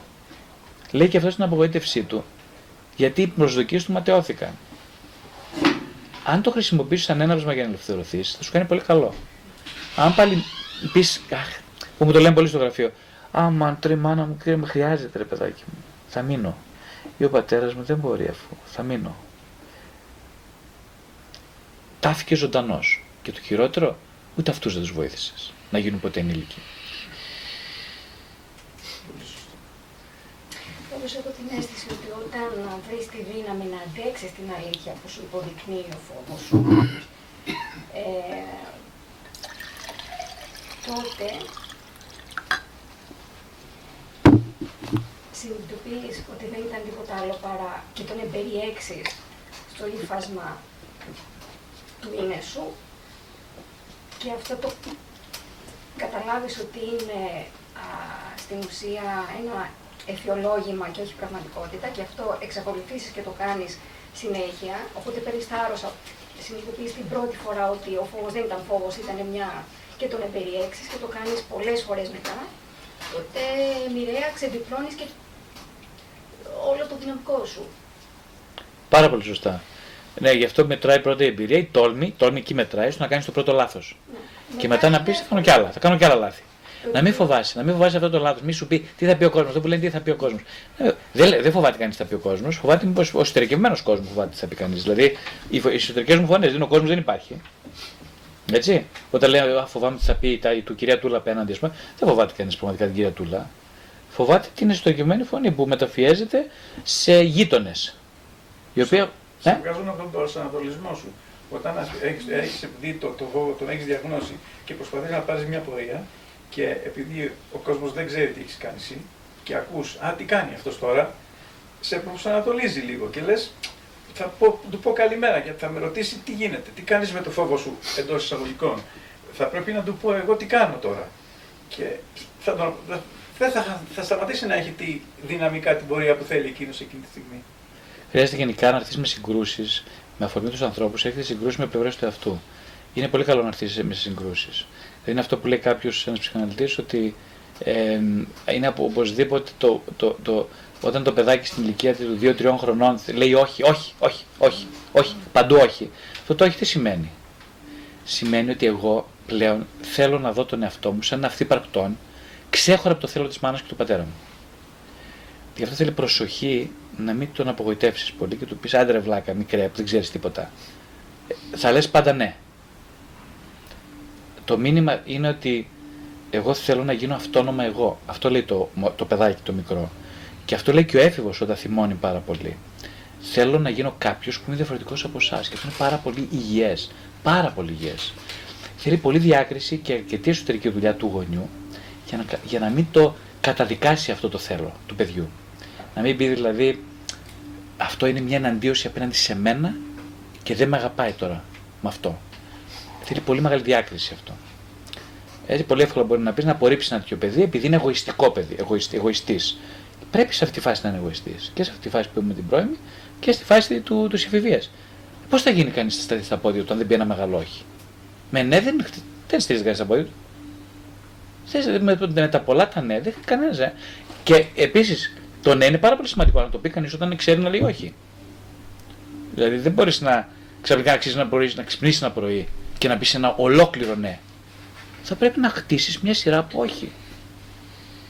Δεν λένε οι σημαντικοί άνθρωποι, ας πούμε, Έφτιασα την καριέρα μου, κάνω, αυτοί που κάνουν τραγουδιστές με τους δίσκους. Λέει κάποιο ερευνητάκι, ποιο το είχε πει παλιά. Ε, ε, είπα πάρα πολλά όχι, γι' αυτό έκανα καριέρα. Όχι, όχι, όχι, όχι, όχι. Δηλαδή να απορρίπτεις ευκαιρίες να περιορίζεις επιλογές και να μαθαίνεις ποιος είσαι. Να μαθαίνεις. Ποιος είσαι. Στην αρχή φυσικά θα λες ναι, ναι, αλλά βλέπεις το τέλος ότι ευτελίζεσαι με τα πολλά τα ναι. Τι θέλεις μαμά να κάνω, κάνω, α αυτό, εντάξει. Μπαμπά, τι θέλεις; Θα είμαι καλό παιδί, θα μου αρέσουν παλαμάκια αν, αν τα κάνω όλα. Ναι, αλλά θα γίνεις ο Γρηγόρης ποτέ; Θα γίνεις; Δεν θες ποτέ να γίνεις ο Γρηγόρης; Γιατί σε αυτή τη ζωή γιατί γεννήθηκες για να σου βαράνε παλαμάκια μόνο οι άλλοι; Αν γεννήθηκες γι' αυτό, θα, το, θα εύκολο να το καταλάβεις λίγο ότι είναι λάθος. Δεν γεννήθηκες γι' αυτό. Τα παλαμάκια. Καλά είναι τα παλαμάκια, δεν λέω, δεν είναι άσχημα, αλλά μόνο τα παλαμάκια. Δεν θέλουμε κάτι άλλο. Κάποια άλλη ερώτηση, θα κάνουμε άλλες δύο-τρεις ερωτήσεις και να κλείσουμε.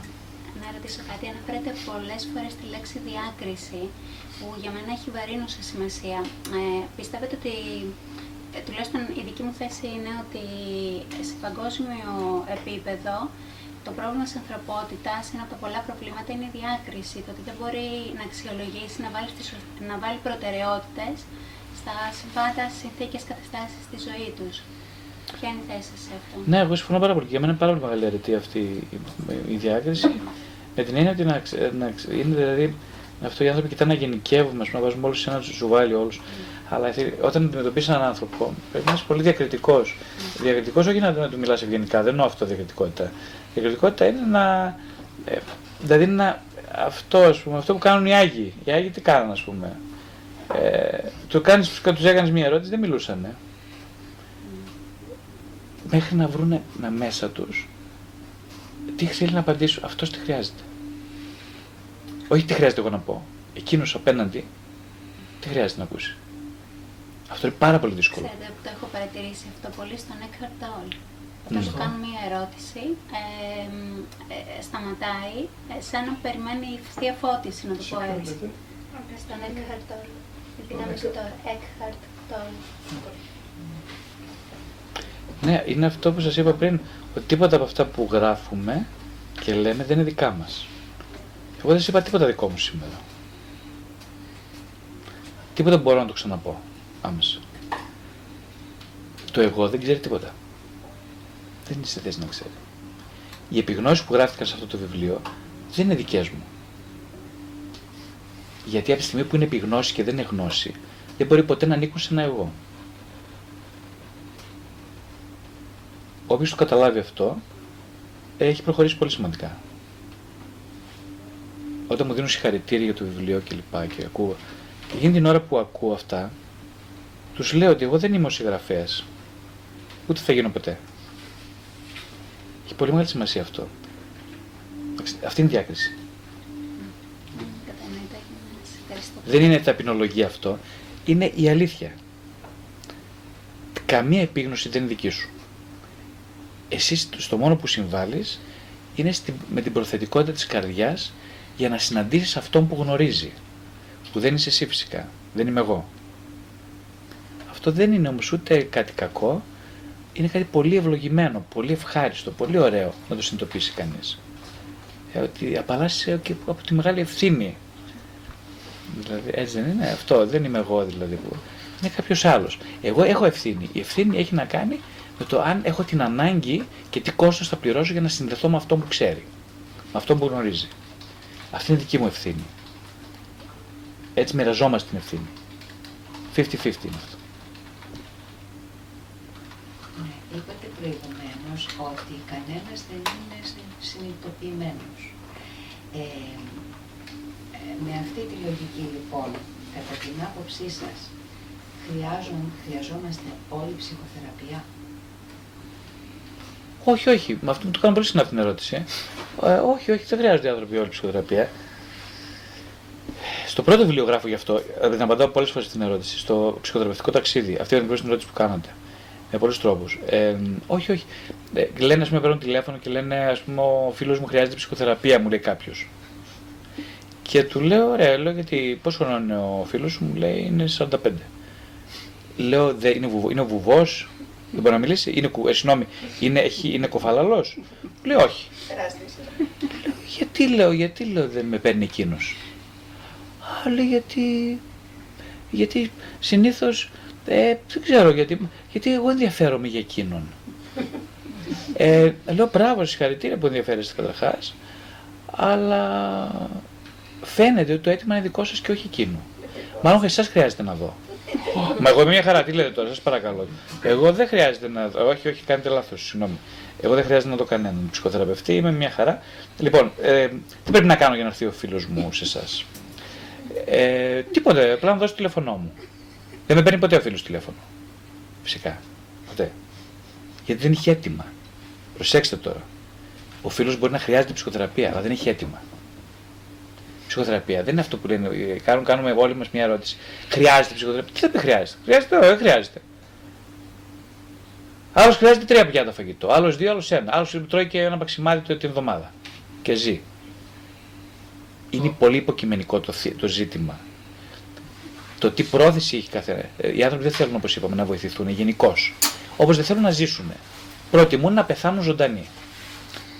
Άρα δεν χρειάζονται ψυχοθεραπεία οι άνθρωποι, όχι. Λίγοι χρειάζονται ψυχοθεραπεία. Αυτοί που ξέρουν ότι θα ωφεληθούν από αυτήν. Οι υπόλοιποι όχι. Είναι όλοι καλά. Το, το, το θέατρο μπορεί, μπορεί να δράσει ως ψυχοθεραπεία; Βεβαίως, το θέατρο, η δραματική τέχνη πάρα πολύ μπορεί να βοηθήσει, όχι ψυχοθεραπευτικά, μπορεί να βοηθήσει πάρα πολύ στο να κινητοποιήσει τον άνθρωπο να έρθει σε επαφή με τα αιτήματά του προς θεραπεία. Να έρθουν στην επιφάνεια, να τα βιώσει σωματικά, γιατί σώμα και συνείδητο συνδέονται. Και όταν τα βιώσει κανείς σωματικά τα αιτήματά του, γιατί στο θέατρο αυτό γίνεται, είναι μια ε, ψυχοσωματική ολότητα εμπλέκεται στη διαδικασία, τότε δημιουργεί, διαμορφώνει έτοιμα ψυχοθεραπευτικό. Και τότε θα πει ναι, χρειάζομαι ψυχοθεραπεία. Δηλαδή αποκαλύπτει τους φόβους του. Είναι το μεγάλο σκαλοπάτι για να. Έρχεται σε επαφή με μια πιο κοντινή επαφή με τα φαντάσματα μέσα από τη θεατρική τέχνη. Και αυτό είναι πάρα πολύ χρήσιμο πω, για τον ίδιο τον άνθρωπο. Πολύ. Αλλά και το θέατρο φοβίζει. Δηλαδή θέλω να πω όπω τα εργαλεία αυτού του τύπου όλα φοβίζουν τους ανθρώπους. Δεν πάνε, ας πούμε. Ε, δεν, είναι, δεν πάνε σε αυτά. Έχει κάποια σχέση αυτά τα δύο με την ομαδική ψυχοθεραπεία που κάνετε; Η ομαδική ψυχοθεραπεία είναι μια, μια άλλη διαδικασία. Είναι, είναι μια πολύ. Αφού κάνει κανείς ένα χρόνο ατομική συνήθω θεραπείας, του προτείνω να μπει σε μια από τις ομάδες που έχω. Ε, σε αυτές τις ομάδες είναι πιο δυναμική η διαδικασία. Δηλαδή κινούνται τα πετανήματα λίγο πιο γρήγορα. Δηλαδή, αφού κάνεις βουτιά και δεις τους φόβου σου μετά, μπορείς και να τους επικοινωνήσεις. Καλύτερα και είναι καλύτερο για σένα; Για να το πούμε λίγο πιο έτσι απλά και παιδικά, φεύγεις από, από το δημοτικό και πας γυμνάσιο. Έτσι. Δηλαδή δεν μπορεί κανείς να τον πάρει με το ζόρι στο γυμνάσιο. Πρέπει πρώτα να περάσει στο δημοτικό. Τελειώνει το δημοτικό και μετά λέει: Α, ωραία, τώρα εγώ είμαι έτοιμος για γυμνάσιο. Για να δούμε, του λέει: Είσαι έτοιμος. Αισθάνεσαι έτοιμος για γυμνάσιο. Τι ωραία, πάμε γυμνάσιο. Ωραία. Πάμε μαζί. Και πάμε στο γυμνάσιο. Και μετά μπορεί να πάει στο πανεπιστήμιο. Θέλω να πω, ε, ε, ο καθένας πάει μέχρι τη βαθμίδα που έχει ανάγκη να πάει. Δεν πάει παραπάνω ούτε λιγότερο. Βλέπω ανθρώπους στην ψυχοθεραπεία 12 χρόνια συνεχόμενα, ας πούμε, τώρα. Έχω ανθρώπους που είναι σε 6 μήνες, έχω ανθρώπους που είναι σε 5 μήνες, έχω ανθρώπους σε 2 χρόνια, 3 χρόνια, 5 χρόνια. Με ρωτάει πόσο καιρό κάνει ψυχοθεραπεία. Τι θέλει πόσο καιρό κάνει ψυχοθεραπεία. Είναι η ίδια ερώτηση όπως το αν χρειάζεται ψυχοθεραπεία, άνθρωποι χρειάζονται ψυχοθεραπεία όλοι. Είναι ακριβώς η ίδια ερώτηση. πολύ, θέλουν πολύ διάκριση τα πράγματα. Ο Γρηγόρης θέλει άλλα. Άλλο ψυχοθεραπευτή, άλλο τυποθεραπεία, άλλο χρόνο, άλλη συχνότητα, άλλα, άλλα, άλλα, άλλα. Η Μαρία τελείως άλλα. Ο Κώστας άλλα. Όλοι άλλα. Δεν, προσπαθούμε όλοι, επειδή αισθανόμασταν ασφάλεια και αγχωμένοι, ήμασταν ασαχώνες να μην ξέρουμε. Α, τι, θέλουν συνταγές, ας πούμε. Μπαμ, μπαμ, μπαμ, μπαμ, μπαμ. Έτσι. Η ψυχοθεραπεία κρατάει τόσο καιρό. Ε, γίνεται με αυτόν τον τρόπο. Μου λέει, ας πούμε, τι, τι κατεύθυνση ψυχοθεραπευτική ακολουθείτε; Τους λέει, δεν έχει καμία σημασία αυτό. Καμία. Θα σας πω, αλλά δεν έχει καμία σημασία. Έχει ο ψυχοθεραπευτής σημασία, δεν έχει η ψυχοθεραπεία σημασία. Είναι το πρόσωπο. Όταν λες, ας πούμε, όταν βλέπεις να ερωτεύεσαι κάποιον, το ρωτάς, ε, τι σπούδασε η μητέρα σου; Και μετά θα σε ρωτευτώ, για πες μου. Το λες έτσι.